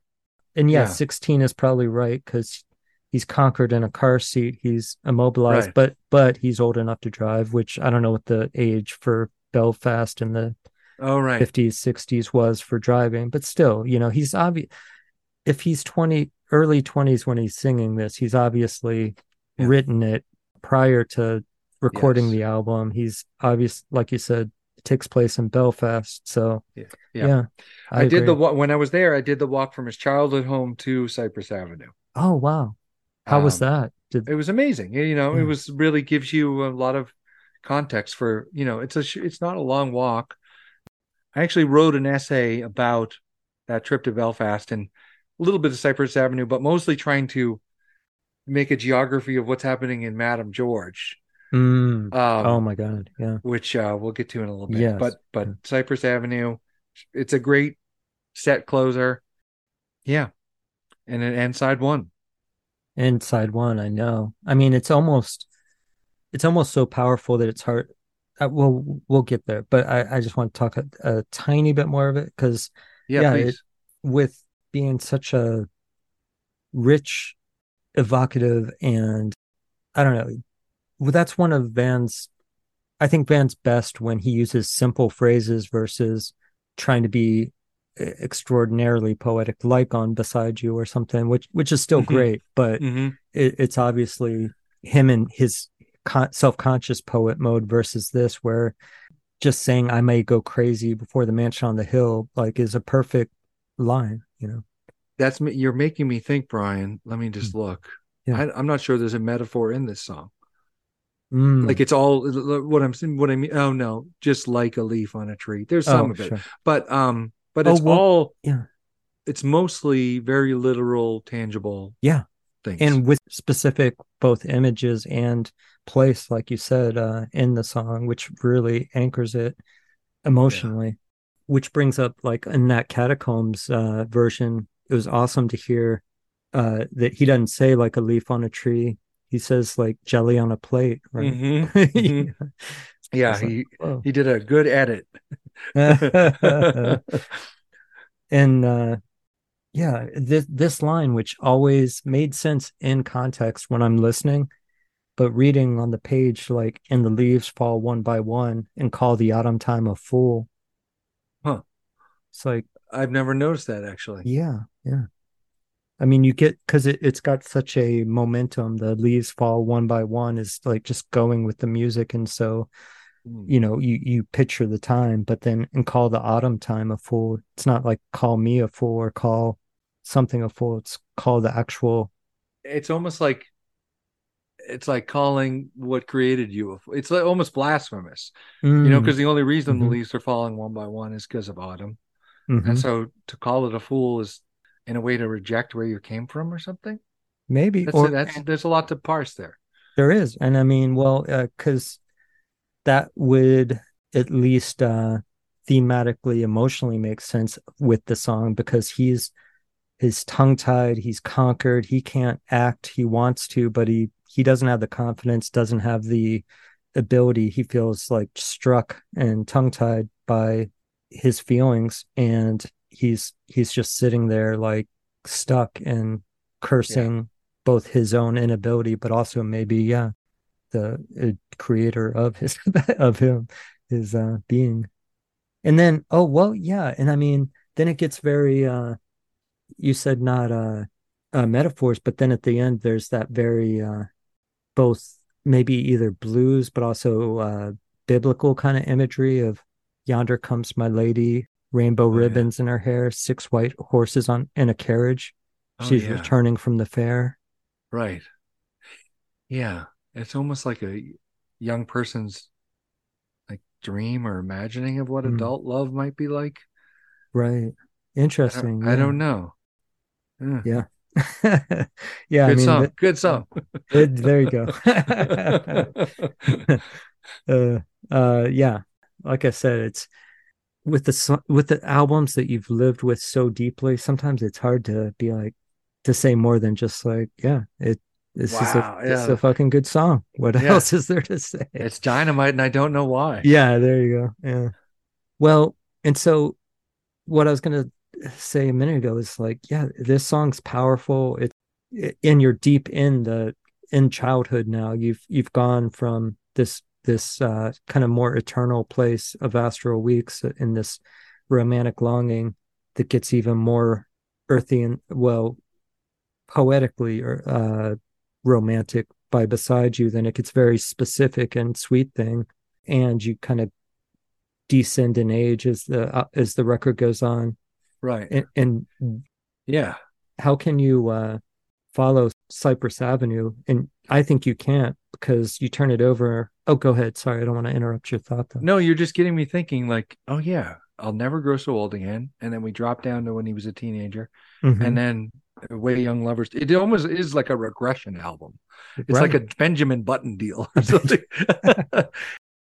and maybe that's part of its power in his process he's tracing back to the root like these feelings and and talk about being uh under the skin like these whether they're wounds or longings or origins of uh whatever it is you know he's tracing them all the way back. And you know did you hear did any of the musicians tell you because I, I feel like it was in another book i read where and maybe it was it was yours i apologize if it was that in the studio in the recording booth which you know famously he didn't interact with the other musicians during this he just sequestered himself in there yeah.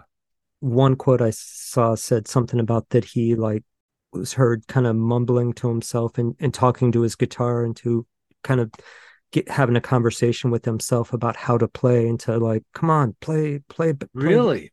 Yeah. I've never heard that. And That's pretty Mm. interesting. Yeah. No, I don't know. I'd love if you I'll have that to quote. find love- i will yeah. i will and i'll send it to you yeah I wonder who said that. Interesting.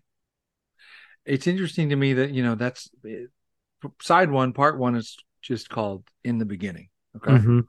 and then part two is afterwards.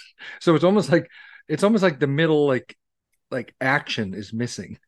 You know what I mean? It's like yeah it's like there's like a prologue and an epilogue almost. Mhm. and- without the body of the the piece and and in a way that's even brilliant because all it does is reference this thing that you don't get to hear or see Mhm. i mean it's kind of a brilliant narrative right trick which he didn't do uh, again which that he was did right and, and how conscious how conscious lewis was of that that oh there's no middle there's no i don't know but it work again it, it works It does. by a- I agree.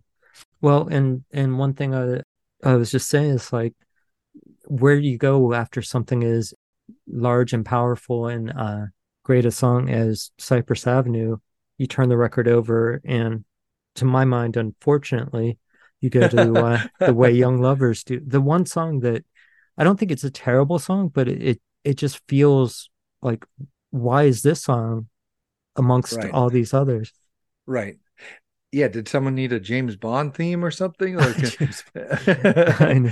you know with different lyrics it truly could have been an opening to one That's of those true. With the uh, yeah, the way the strings are in this song, yeah, Ba, ba, ba, you know it's kind of action like do do do do um yeah I, I feel like I used to love it when I first heard this record. Really? Okay. I think I did. I think I did. I, I and and over time I've been like it's worn out its welcome. It's and and but but I'll tell you what it does is Mhm. it I mean you can't I'll tell you this you can't go from Cypress Avenue into Madame George. that's true. So it is like a little mint that you eat Mhm. between courses. It really does change.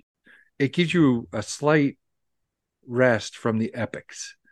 yeah, yeah, Now- you need some space to take a breath before you dive into Madame George. That's for sure.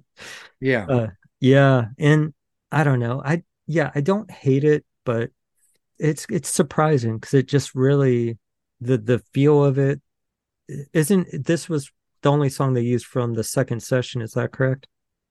I, d- I don't remember. I don't have all that memorized still in my head, Mhm. but that's that could be. And the, the second one's the one that goes poorly. Yeah, yeah, Yeah. Yeah. Could be. but yeah, I mean, well, it's interesting that lyrically, already he's repeated uh, "Wet with Rain." I know. It's almost like you retell the story again. hmm Which I mean, he he does over. I mean, he uses that phrase over and over as the years go on too, which is wild. But Right. uh, yeah, I mean, lyrically it's okay, musically it's okay. Mhm. Uh, which on any other album it would be like, yeah, it's a good song. But like on this mind-blowingly classic album, it's like, okay, you're kind of the redheaded stepchild here. like imagine this though brian imagine the way you hear brown eyed girl on the catacomb tapes Uh-huh. Oh, yeah. it, Yeah. imagine if that was in that spot or another Mm, shorter song of his that is a little more accessible and catchy that isn't kind of cheesy Well, even that that song that uh is on there, the way it's listed that I I see the the song uh, that might be first in the catacombs, that Virgo Clown song, uh-huh even yeah. that would would have kind of worked. but um you know we get past it and Yeah, we yeah. mo- we move into what i think is one of the best songs of all time I I agree, but real quick, sorry. oh sorry. sure sorry Just uh last thoughts on it, since you know it's obvious. I don't hate it. I just no it's just in the company of giants. uh, So yes yeah Um, but I will say the uh, Jeff Buckley cover of it oh Is- yeah amazing. That it actually really redeems like everything about the song, and, and it's just performed amazingly. And a kind of illuminating thing for me was hearing on one of the very recent five ten years ago albums by Van Morrison, one of the ones he did with that uh, guy Joey DeFrancesco oh yeah very B3 uh organy like every Right. song unfortunately but they do do a cover of this song and it That's actually right. sounds really good like Yeah. surprisingly it works Yeah. It's interesting when artists cover themselves, yeah yeah exactly especially decades later. right right yeah true just like I, I don't know about you but I feel like music I made when I was a teenager that was a lifetime ago it's not the same person you know Right. Right. You know, so I don't even want to call it the weak link of the album. It's Mm. just the one that you don't go nuts over, I guess. Right. Yeah, yeah. True. But again, I enjoy it as part of the whole Astral Week experience. Mm-hmm.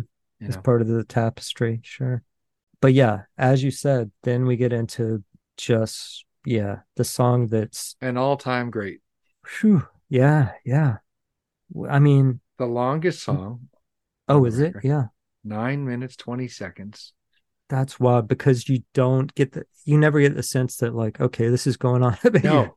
it's riveting. Yeah, It's one of the few songs I've ever heard in my life where the way it builds and sounds to me, it all it sounds like a living organism. The song Mhm. itself, Mhm. it sounds like it's breathing in and out. right. There was just something about it that's, yeah, like I said, it seems alive in a way that a lot of songs couldn't even dream of implicating.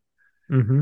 Mm-hmm. Um, what do you think of it? I mean, what do you think it's Oh, I mean, you- yeah it's it's this is another place where i lose uh words fail me because it, like you said it it's masterful i mean the lyrics are amazing the sound of it's you couldn't think of a better setting for these lyrics It- they're super respectful of what the vocals are and yeah i mean it's the kind of song that will bring tears to your eye. It's so but so rich. And i mean the only other band that has anything similar to my mind and I, I can't think of a specific song off the top of my head. Oh maybe i can. But it is velvet underground because talking about these uh, again uh, maybe it's not just because it's talking about transsexuals or whatever but having this compassionate and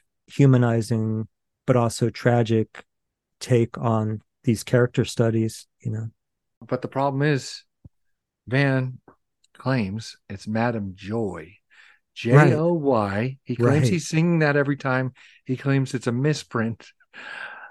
I mean, it's it takes a lot of gall to lie like this I about know. this song because it's playing dominoes and drag. There's so many clues that it's Madame George or that his name is Ivan George Morris. Like i There's know so- that there's I so didn't much see to un- recently yeah there's so much to unpack here. And so him lying only makes me think more like, oh, he revealed too much. Like he Right. feels weird about something in this song that he didn't want to kind of tip his hand, and he did.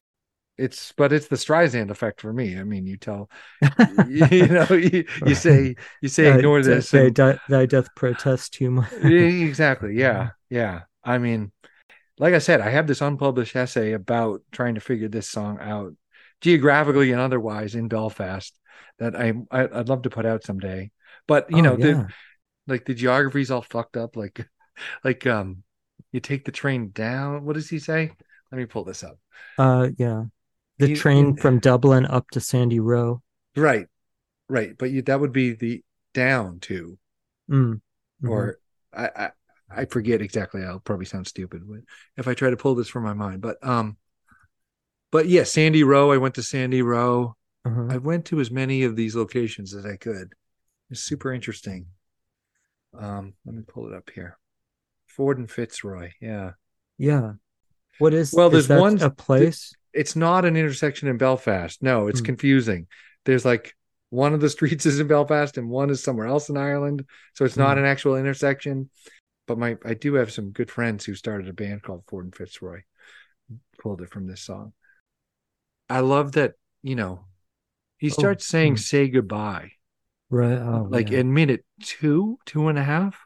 Mhm. And it takes like seven and a half minutes to finish saying to goodbye. the yeah, yeah. and I think there's something that's always struck me too. Like it's like it's about this song about when you have to say goodbye, but you really can't bear to, and so Mhm. you drag it out as long as possible. yeah. And that's what, to me, that's what this song means to me.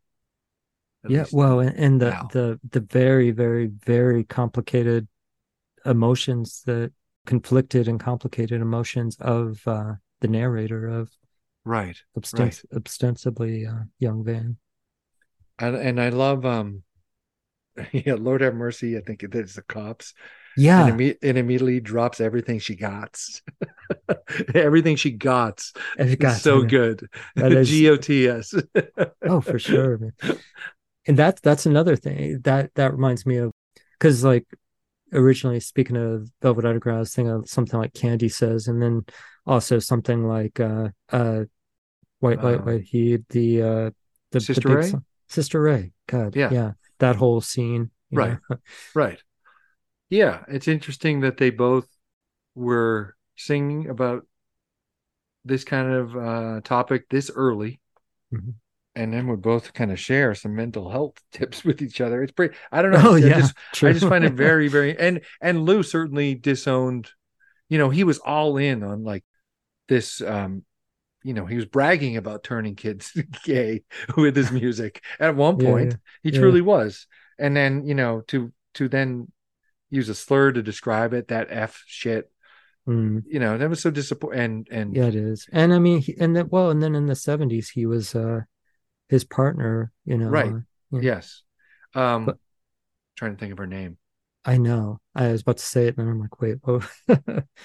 Um oh, it's at the tip of my tongue. Anyways, um, yeah, yeah, she's super super interesting and had Yeah. a tragic ending. And uh yeah, it's it's it's both of them on a very odd trajectory. Um, So- in regards to this stuff, yeah. yeah, yeah, for sure. And there's a song uh on one of the last couple of episodes. Um, I'm, I don't think it's on. Uh, maybe it is on "Blowing Your Mind," where, yeah, I think it's who drove the red sports car. Where at the end, Yeah. I I thought he was just saying uh, something about it's a drag, like oh, it's uh, you know, it's too bad, it's a drag. But you know, uh, he talks about being in the back street and and now's the time to to make things happen with this person and Uh-huh. you know what I'm talking about it's drag like maybe there's Uh-huh. no a there like maybe he's talking about the person in drag or right. whatever. Yep. there's that and I guess there's another uh not Friday's Child there's another song by them that that makes it kind of clear that there's a oh, a man and woman's clothing in a in a garden as well And there's, you know, I forget the name of his. Oh, who was his wife who hacked his website? Oh, Uh, there was there was he, he was. It's like one or two wives ago, but when he met her at a dinner party, the first thing he asked her was, "Are you a transvestite?" oh really She was Oh, she was she was not. Um, not happy yeah. uh, Lou's lover was named Rachel. I remember that. Rachel that's Yes. right yeah Um, but anyways, Madam George, yeah all time. I can listen to it on repeat. Couldn't Yeah. be long enough. and it, it's yeah it's so painterly i mean i Does he didn't do? Does he do this live in the seventies? that's a good question I feel you like know- there's probably once or twice one or two things that i've seen where he's done it Hmm. but i don't think it was a regular part of his set by any means I think it's hard to sustain Yeah. with a with a straight rock group, yeah yeah you know. But but uh, John Payne and Tom Kielbania r- recall the viola player being specifically called in, like, "Oh, we need something else here," and they remember cheering him on, like, "Go Oh, yeah. go go!" Like as he went wilder and wilder in Oh, the that's uh, culmination of that song. yeah oh Um, that's cool that's great but we don't know who that person was. I know. That's so wild. But yeah, I mean, Jesus, uh, you you can't write a song like this, or I mean, from all evidence so far that we know of Van as a writer and as a performer, it doesn't matter. It's not ultimately important because the song itself is so powerful. So it, honestly, it in the end, it doesn't matter. But the evidence doesn't suggest that he just made up this whole scenario and thinks it's so there's so many like you said kind of conflicting uh details on some of the location but there's so many specific uh elements i mean just that whole you know thing of having the boys come over to to party with with this transvestite and then dropping the Right. whatever it is drugs or whatever out the window and Yeah. and you know saying goodbye and the saying you you forgot your glove i mean it's so specific there's so oh, many and the tradition of like of dropping your glove and your true love finding it for you is oh such hmm. a um i didn't even think about like old old tradition for ballads that Mm, goes back to you know that hundreds of years ago in Scottish Scottish ballads. There's, that's there's this god tradition. that's yeah why did i didn't put that together either that's yeah, for sure. And saying goodbye, who knows if it was like for me, I, I picture it as being a young guy in this scene, going to, to see Madame George and finally getting to the point where like, hey, I can't square this with the rest of my life. I'm gonna have Mm. to say Mm. goodbye because I can't commit to going Mm, fully in this direction. Yeah, the fear, yeah, Yeah. the guilt, the fear, all that. And Yeah. especially in Belfast, I can't imagine what I can't imagine the culture being very Oh permissive no, I and I, open. I looked you know? into that. It was it was not great. right. Yeah. but yeah, Madam George, it's one, probably one of the greatest. I mean, one of the greatest songs, period, like you said, and one of the greatest songs in his whole entire catalog. Absolutely. You know, Lewis could have, you know, faded this out after five minutes. yeah, yeah. What a to what a to keep what all a gift nine that yeah, to keep to know to know to keep all nine minutes twenty five seconds is yeah something else. uh, Thank God. yeah, yeah. And then we go To ballerina. which I'm sure you know, and anyone who does any kind of research will will find that he this was just the first song he wrote for Janet, right? When he was on tour with them, even you know. This seems to this seems to be like the most clear ode to Janet. There's references to Janet and Astral Weeks and and even her son, Right, But- right. but this seems to be like the the one the the first one you can pin. Like this is this is for Janet. Right. Um, and I love it. It's beautiful. Yeah. It is. It's it's so nice and it's so so s- sensitive is not the right word. It's so just open-hearted. He's not trying to seem like a cool young guy in love. He's not trying to like be impressive. He's just like laying it out there for her. And and even musically it's like wide open. It's not Yeah, like Warren Smith hit or hit he's hitting these bells at these perfect Yeah. moments. And Mhm. also the lyric, this is so great.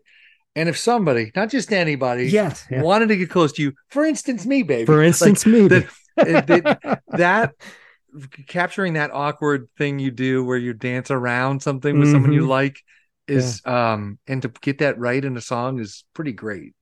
Yeah, yeah, no, that that's exactly the lyric I wanted to point out too.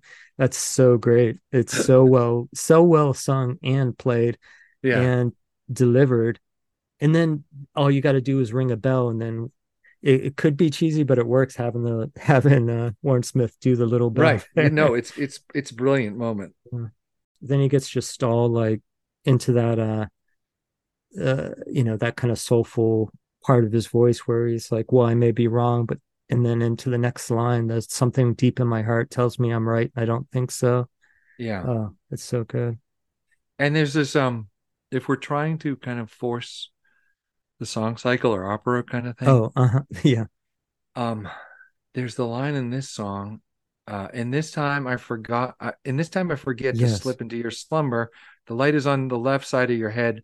I'm standing in the doorway. It's almost like he falls out of the dream yeah accidentally and he's called on stage. Here comes a man says the show must go Mm. on. So like I feel like ballerina wow yeah kind of continues that narrative where you're stepping in and out of time or slipstream or someone Mhm. else's dream. yeah It there that verse is so unusual, and I think consciousness is dilating and, and uh constricting back and forth Yeah, Yeah, yeah, that's that's great. Great point. Uh like you said, this time I forget to slip into your forgot, yeah. The light is on the left side of your head. And it, it seems uh it seems literal, but I always saw it as kind of metaphysical too, like, you know, the the this kind of like, you know, like chakra like light. it, it sounds like total occult talk of like Yeah. how to how to astral project or Mhm. how to um you know enter someone's dream. then he's back right after that that little scene like within the same part but with it after saying those great lines he's he's back like on cypress avenue stuck in this kind of childlike uh Right. state of mind of like oh i'm mumbling and i can't remember the last thing that ran through my head Yeah, it's almost an album about like someone who's like trying to snap out of the wrong dreams to get into the right one. Mm, yeah yeah i like that that's true so and it's hard and, it's hard because you keep it's so hard to control a dream you're some, so often at the mercy of it. Well, and, and uh, as well within that same kind of thought stream, if you will, is uh, the difference between the internal and the external experience. You know, Right. Yeah. snapping in and out of like dreaming of this person as this idealized, you know, amazingly romantic thing and seeing yourself through lifetimes, but then having, like you said, maybe to go on stage and and, Right. and do the song and dance for people or having to Right. talk like in real time to somebody Yeah. where you can't express yourself the way Exactly. you, Yeah. your internal is going. Yeah. Yeah. It's uh, yeah. I, I I feel so stupid sometimes talking about this record because because it's, just like It's it's so it's in a sense it's so abstract and you can do at, Mhm. at the end of every you know maybe salient point you make or anyone makes you the only thing to be is just like yeah I know, I It- know. it's such a cliche but it's like it's but that again speaks to like the power of the record because Right. Right. it's not interested th- this record isn't interested in you ripping it apart and no. and, and finding the exact together clues meaning of exact not- situations. no. it does not give a fuck about you doing that and it, it only wants you to experience the experience right. is, is right. right. put it Yeah. And maybe that's also, and to put in kind of Eastern terms, would be like the whole thing of Eastern path of philosophy and spiritual experience is to be in the moment. And the moment is timeless. yes And and if if you're not in the moment, you're distracted. You will be mumbling. You're you're pulled into the world instead of uh, Yeah. you know, uh, outside of it or in the instead of being in the reality of the moment of the timeless world. You're you're caught up in the in the world, the illusion. yeah and that it's brilliant because it works for both the narrator and you, the narrator's experience in the song but also the listeners right. Yeah. and that's that's that's a next level uh business going on yeah. Yeah. Absolutely. to put it one way Yeah, no, I agree. And all right, well, then we get some more uh, locations in the next song, as well as the uh, yeah most sparse song, as well as the most uh, now the end of the cycle of in a way. and the way this was explained to me by a couple people was Lewis knew he needed something to end the record with, sent Van to his binder prepared by Janet, and he's thumbing through, and eventually he lands on this thing he wrote at some point called Slim Slow Slider, Mhm. and um, there's this um, you know the comedian Bill Hicks Oh yeah, in a biography of him. When he there's this part where he takes mushrooms with his friends and he knows he's about to die, but his friends don't know yet. Hmm. And they play him Astral Weeks for the first time. oh no way. And um uh so one of the other friends says, like, oh, but it ends on such a bummer. And Bill intuitively was like, no, but if you flip it over, you're born again. You know, he Yeah, he makes yeah. that connection instantly about that, you know, Oh, that- that's the- great. The, didn't know that story. reincarnation cycle. Yeah, yeah, no, definitely. But this song's also kind of bitter. Yeah, it's it's it's, it's coming from a place of hurt. He's lost. he's judgment. lost her, right? Yeah, yeah. He's lost her. She's lost with- her both both to to material wealth to another another guy and Yes. to potential uh substance abuse he every every possible way he could lose her he's lost her in this song You yeah, you thinking like the horse and white as snow as Mhm. drug references? i mean possibly that's what i always what what Yeah. comes to mind for me i don't know if it you know i'm not Yeah. saying that i have any idea but yeah i mean that that and just knowing that she knows she's dying like you know Right, right. unless Yeah. it's you know potentially the TB Sheets person, but that doesn't yeah. make sense. You know, she's lasted any- quite a while time. I know, right? She's Right. out of still- bed and she's, she's dating a rich man. right, right. And somehow there's a Cadillac. She's in the back of the. she's doing all right, actually. I don't know. She might not die. I know. Yeah, exactly. But but the even the phrase slim slow slider, like what is Mm-hmm. that? I know. It's Yeah. a it's you know, I mean literally, I guess you could is it it is a slim slow slider is she the slim slow slider? I would imagine so. And I mean, yeah, yeah, because he's addressing Right. the slim, slow slider because it's hard Right. to say without uh it's such a uh alliteration. But in the because he's saying that ri- slider, the horse they ride is white as snow. Right. Right. Huh. Tell it everywhere you go. Yeah. Um, yeah, it's um, John uh, plays um, soprano sax on this song. That's right. Yeah, yeah. I just heard him talk about that uh, Yeah. on something I was listening to today. That they put all that uh, probably reverb on it. Yes, Yeah. a lot of reverb. Yeah, Yeah. He still got the actual um, soprano sax Oh wow, that he played on this, uh, that's cool. Um, I love hearing details like that. and um, yeah, it's a beautiful ending to a beautiful record. It's it's Yeah. mysterious, but it also provides you know closure hmm and um, And it, it the way it, you know, it, much has been said about, but rightfully so. The way it ends on the record, right. not the uh, the long, the so-called long version that we talked about, but ending with that kind of like like Da-da, da-da, you have the the kind of slammed. uh Yeah, It sounds like he almost drops his bass or something. right, right. like- yes, yes. it's great. I feel like this big picture, this song and this album, it's about the end of childhood.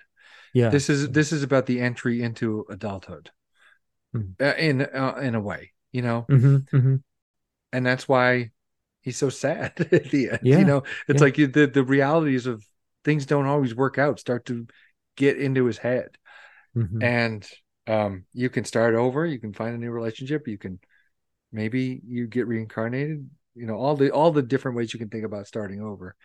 Um, but that that's the hopeful part. You do get to do Mm. That, but things but happen. but in a way he's it, it feels like the narrative of it is that he's revisiting all these things and he's also kind of steeling himself up to to put Right. an armor on of adulthood to not feel so deeply about these things yeah, like I like I can't be this fucking wounded all the time. yeah I have to get this out, and then I have to grow up and kind of get my shit together, or you know, p- pull myself up by the bootstraps. right Um, and that just makes it so heartbreaking. it is yeah right and uh, unfortunately something like uh just when i think he's in later years like fallen into the kind of uh trap that neil young has of getting to moon june and his lyrics of just really simple rhymed lyrics uh he will have something really good but I could I, like I could see an an uh, early 2000s record him having a song called "Gotta Pull Myself Up by My Bootstraps." Right, yes, Yes, just no more poetry left in the engine. It's all just like, yeah, yeah, yeah. yeah, It's all just phrases, but uh, Yeah. which maybe also lend some credence to uh, to why maybe or some reason why he would maybe not want to do like Merenstein said he had started recording Moondance in the the form Right. of this album, right. But- decided he didn't want to do it the same kind of way. I don't know. Yeah. Because it's too too close to that emotional open whatever. but if Moondance was in the place of Young Lovers Do, yeah. L- Oh like Astro, In this- Astro- In this arrangement, you mean? This kind of arrangement? yeah, I think like I think that could have been. I mean, because this album's a cult favorite, but Mhm. you know, I've met people who are like, "We're having a Van Morrison wedding." Every song is, and I was like, "Oh, what are you playing off Astral Yeah. Weeks?" And they're like, "What's that?" Ah, I they, know, have never heard of it. You know, They're know, like, we're gonna do Wild Night. We're gonna do right? Yes, yeah. Yeah. I wonder if you know. I wonder. You, it's it's it's stupid to. You I know. dub- Yeah, yeah. double guess uh, in hindsight Merenstein's choice because there was it worked and it's so brilliant. But but yeah, Moondance I feel like could have sat there at the beginning That's a- too. Yeah, that would have been. I mean, I would have totally. I I think that would have worked so much better. But that's something worth mentioning as well. That all these songs weren't. We, we kind of hinted at earlier, but the, all these songs weren't set in stone. That these are the album tracks. Besides, even the last song, like they thought about or tried a couple of You know, the train. Ta- they yeah, tried. and- uh, uh, what else did they try? They tried a couple other songs. I feel like, or they were going to, and and decided on the. Well, the Boston kids, you know, just the fact that they Tom knew Moondance Mm-hmm. and uh and they wrote Domino. Domino, Uh, that's right. They kind of jammed on that on stage, like so you know some songs that were real ringers were Mhm. already around. Yeah. So um, you know, it it worked out. We don't need to Yeah. We yeah. don't need to go back in time and change things, but it's fun to play what if and Yeah. um Well, Yeah. I, I just I just meant in the sense that I mean, yeah, one, it is. It's amazing to think that all those later classic and huge songs were kicking around in the time of uh Astral Weeks, but also just that he didn't come with such a strong plan into the studio of these are the eight songs. This is how we're going to play it and play it out mhm. uh, this is how it's going to go. No, like it was still, he probably knew a few songs that he wanted to be on there, but it seems like it was kind of the binder was still open, Yeah. if you will. you know, right. And the fact that the audition in Boston with Lewis, he plays Mhm. the title track, right, is um that suggests to me that song was new. right, probably. Um, well, and I mean, like I said, uh, just the sense of, I feel like that kind of double sense of, uh, nothing but a stranger in this world. Well, right. but right. but then again, also you thrown in the new wrinkle of the John Right, Hooker yeah, as yeah. well. yeah. Yeah. um so yeah, but uh it's an all-time it's an honor that i'm like my name is connected with such a beautiful thing and uh uh i'm glad so glad it exists yeah, and I mean, I I give you much much props for that book. oh thanks man. It's not just music writing because music writing can be great. There's people that are artists at it, but this is a book that, for all the different things you fold in there, it, it all feels essential and feels there's there's no uh way young lovers do chapter it doesn't need to be there. that's a, that's the highest compliment i've ever had thank you very much Oh yeah no i i that i highly recommend it. And especially if you know what you're getting into it even Uh-huh. if you don't and Yeah. you know and and stick through it it's it's such a worthwhile ride. And i can't wait to see what you do next. And you got to do the you got to put out at some point somewhere the uh madame george i will. piece. That i will. sounds amazing. Yeah i'm working on a lot of things. I, was have going to say writing- haven't said that what are you what what are you doing now Well, I'm doing a lot of music this summer, tons of it. Um, this big project called Deck, which is 52 songs with my band Hallelujah the Hills. But I've written some liner notes that are pretty heavy duty, like they let me go long for some records I love that will come out, or it's not even announced yet, so I can't say, but Ah. those are done. Can you can you give a hint at all as far as what it might be in Um, reference or who or what it might be? Decades later, same city Okay. is what Hmm. I'll say. Okay. I'll- Wow. I'll tell you off here. Yeah, yeah. and right. um yeah i do have um Oh, I think I I, know lo- actually. I, was, was oh, it, but- did they announce it recently that they're like a 30th anniversary kind of thing or something? no no Oh, no okay. no i know Okay. you're thinking of Yeah, yeah. um um but yeah i i would love to write a second book and i will we'll just see when but i have i do have a night after i finish this deck project i think i'm going to write the proposal for the second book Mm. I'm sure you've got a couple ideas kicking around, but I know if you're like me, you don't want to give too much away because you don't want to spend some of that energy that you need to they always they, they always say if you talk about an idea you, it it gives you the same dopamine hit in the brain and then you don't do it Mhm. I've read that, but also just I don't know. Um, other people had more anxiety about me not jumping immediately into a second book than I did. I I don't know. I just feel I feel like the way to ensure it's the it's potentially really good is to only do it when you're obsessed Yeah, with what you're writing. when you feel like you, when you can't help but do Right. it. Yeah, yeah. so. Um, we shall see. Mm. Do you have a website or a place where your collected writings Yeah, sure. are? Yeah. Um, yeah, I have like a Tumblr, but but I Oh, list okay. all that stuff. Here, hold Great. on, I'm gonna say.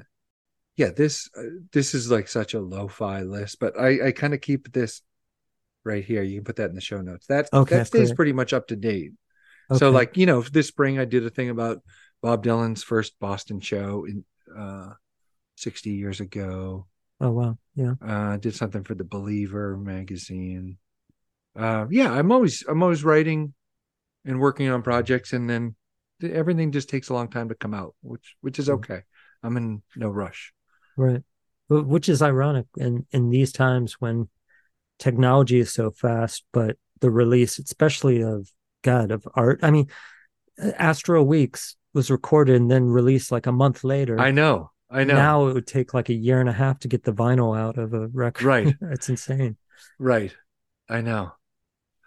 Yeah, Lord knows. I mean, I, I I do engage in the fast movement. Like I love, you know, Twitter, even Mhm. though it's worse and worse all the time. But yeah. you know, I do love uh, having a thought and putting it out there. That's fun. But I also like working on stuff for a long time and getting it right, and then and then hopefully it's worth the wait. Yeah. Yeah. But um, this is so cool that you're doing this podcast. Oh, And thank uh, you. Yeah. thanks yeah. I mean, me I re- uh, again, super appreciate you being on. Okay. And so Astral Weeks, there, there's, you know, no question of where it lives uh, in ranking of, you know, of importance of just period as a musical piece and as a piece of art. Uh, what would be, do you, what would be your next go-to Van album? Mm. After that, I always say I go to just the song "Summertime in England" because it's like a whole album. It I mean, really, that- that, That song is just song, monumental. I mean, we I could talk an hour about this. Don't get me started. But that Yeah. song, um, it's yeah it's what yeah the it's insane what the It's- hell. yeah Um, but you know, St. Dominic's preview is real high up. Veedon Fleece has a lot of Astral Week similarities. it does Moondance is such a radio gold, you know. Mhm. Um, and but I really, really love "It's Too Late to Stop Now," the double live record. i know That Yeah, is that- very, that's one of the- very good and listenable. that's one of the top top live records i think i mean of anybody like if i had to Yeah. pick top five live records it would be in there And it was out of print for so long that not not everyone knows it. You know. which is crazy and did you get the uh the Yes. part the, the, whatever the parts two and three whatever they call it yes. so good um Yeah. much less uh without going off on a thread here i recently just bought a bootleg of even though it's online and this and that that the caledonia soul orchestra live thing uh right out here right by where i am the uh where is it live at the studio uh anyway where he does uh just like a woman and Uh-huh. does it's the same band as on Too Late to Stop now. It's so good. 1971, I think. Yeah. Yeah. I I think uh, I think the piano player for that band, Jeff Labes, I, I interviewed him for the book. Oh, really? I, I think the quote's even in the book. He's like, "Yeah, he's a genius, but he's he's just too much for me." and uh, and I don't know. That's a pretty good summation.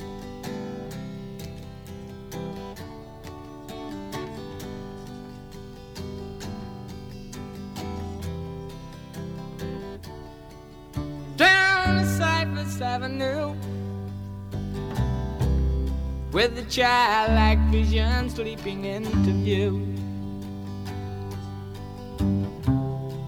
The click and clacking of the high heel shoe. Ford and Fitzroy, Madam Joy.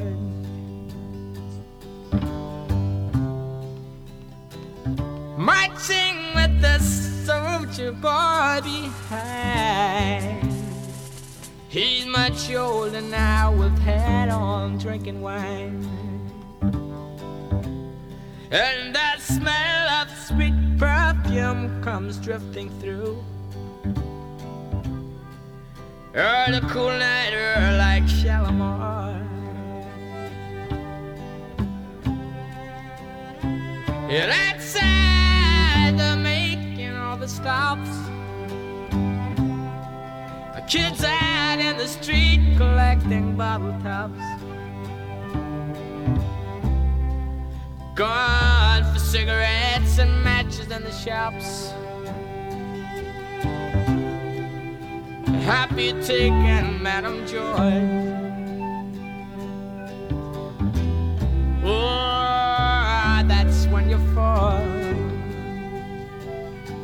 Whoa, whoa, whoa, whoa, whoa. That's when you fall. Yeah, that's when you fall.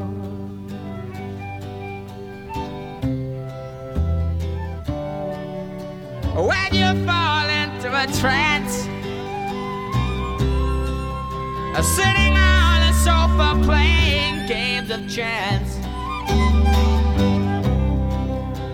With your arms and history books, you glance into the eyes of Madame George.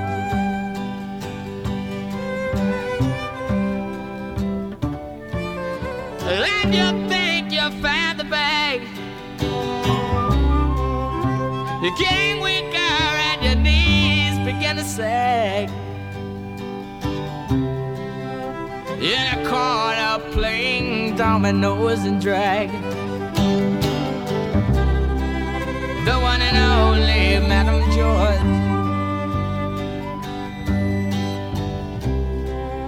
That film outside the frosty window wraps.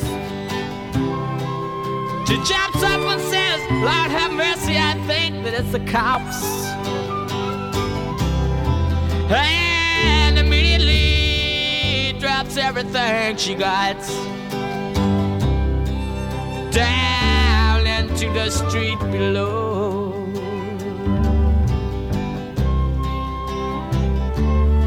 And you know you gotta go. On a train from Dublin up the sandy road,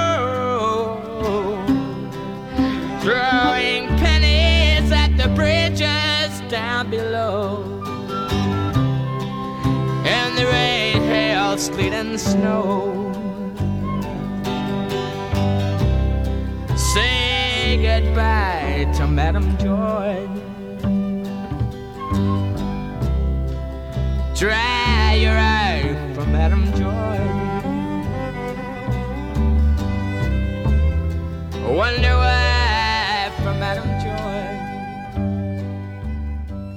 All right, thanks, Ryan. Thanks, everyone who's listening. Uh, please reach out if you want. You can get hold of me at dweller on the threshold pod at gmail.com. You can uh, subscribe, that would be helpful. Leave a review if you want. You know, the usual. You, you know the drill if you listen to podcasts. Uh, otherwise, please follow Dweller on the Threshold on Instagram. I've been doing fun things there, like I- I'm sure I'll do more and more as time goes on, but that's the primary uh, place that Dweller on the Threshold will live online so far. But I've been, uh, so far I've been giving little capsule reviews as well as uh, top 50 Van albums in reverse order, so 50 down to one. And uh, I haven't made a ton of headway, but I, I'm I'm plugging along, and it's a fun uh, bit of homework. Anyway, there'll be more random ephemera from the slipstream to catch on there as well as time goes on. Okay, with that, here is, as promised, John Payne, flautist on Astral Weeks, listening to and responding to the song in real time. Great line by Jay Berliner right here, right off the bat. If I ventured in the slipstream between the viaducts of your dream, where mobile steel rims crack Vibes, just one little note in the vibes. and the ditch and the back road stop. There's the strings, Would you find- overdub later. Would you kiss my eyes, laying you down? Silence easy to be born again. Bluesy lines in the middle of this. And then my first note, here it comes. From the far There it was. of the ocean. If I put the wheels in motion, and I stand with my arms behind me, I'm pushing out the door. Could you find me? Would you kiss my eyes? Vive's now playing a few more lines. I just played bup bup bup, and then I repeat it. Is silence easy to be born again? To be born again.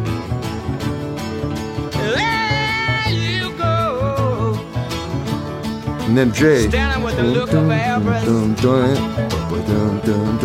Talking to Showing pictures on the wall. And then I think I go, you know, here. Whispering in the a finger at me. There you go.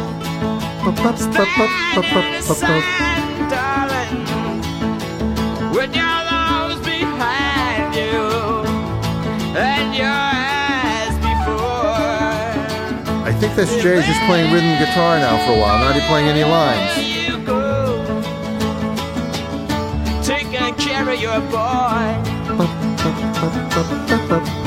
I see you now he's got clean clothes. There's two notes. Then the strings come in. And it's just cooking. The rhythm section is just cooking. There's no drums. It's just smoking.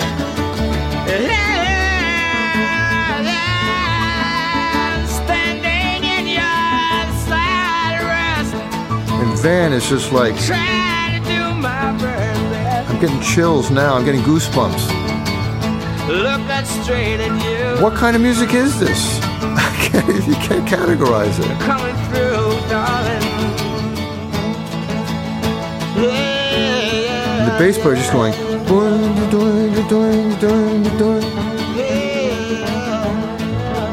And he can play a million notes if he wants to, If I ventured in the slipstream but he knows he's, he's part of the team. between the viaducts of your dream, where a mobile steel rims crack and the ditch in the back road stop. Could you find me? Would you a kiss of my And then the Vibes is now for the first time playing a little fuller. Jay's got a great line right there. Whoa, that was incredible, that line. To be born again. To be born again. To be born again, to be born again, to be born again. To be born again. And all quieting down now.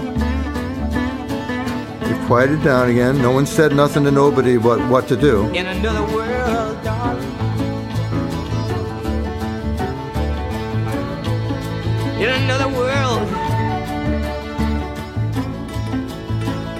another time. And I go. Got a home on high. Ain't nothing but a stranger in this world. I'm nothing but a stranger in this world. I got a home on high. In another land. And then the strings, beautifully, the strings, ascending strings. So far away. And then they're, they're playing in unison, and then one group leaves, harmony, Way up in the one staying in the high note, the other one's going down. And you're saying way up in heaven, way up in heaven, and it sounds like heaven.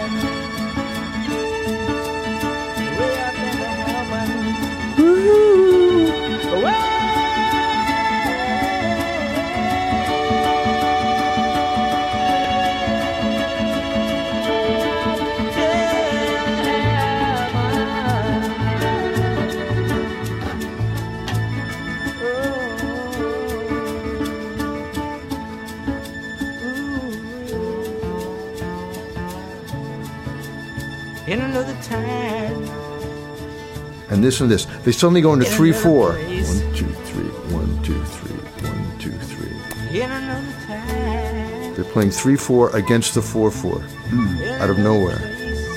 How do they think of that? Brahms. That's amazing.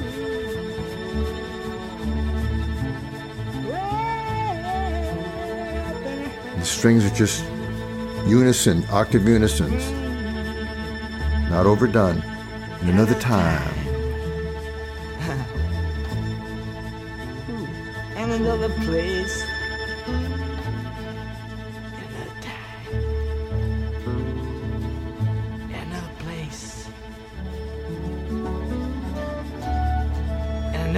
Jay plays this great lick. And then the vibes player is going to let up the dampers on his vibes.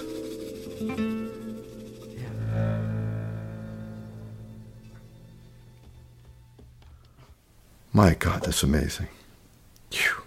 I don't know what the heck it is. I don't know how to categorize what you can say about it. You know, something happened that was bigger than every every musician individually and even as a group. Something just hmm. I mean, no wonder this thing finally caught on.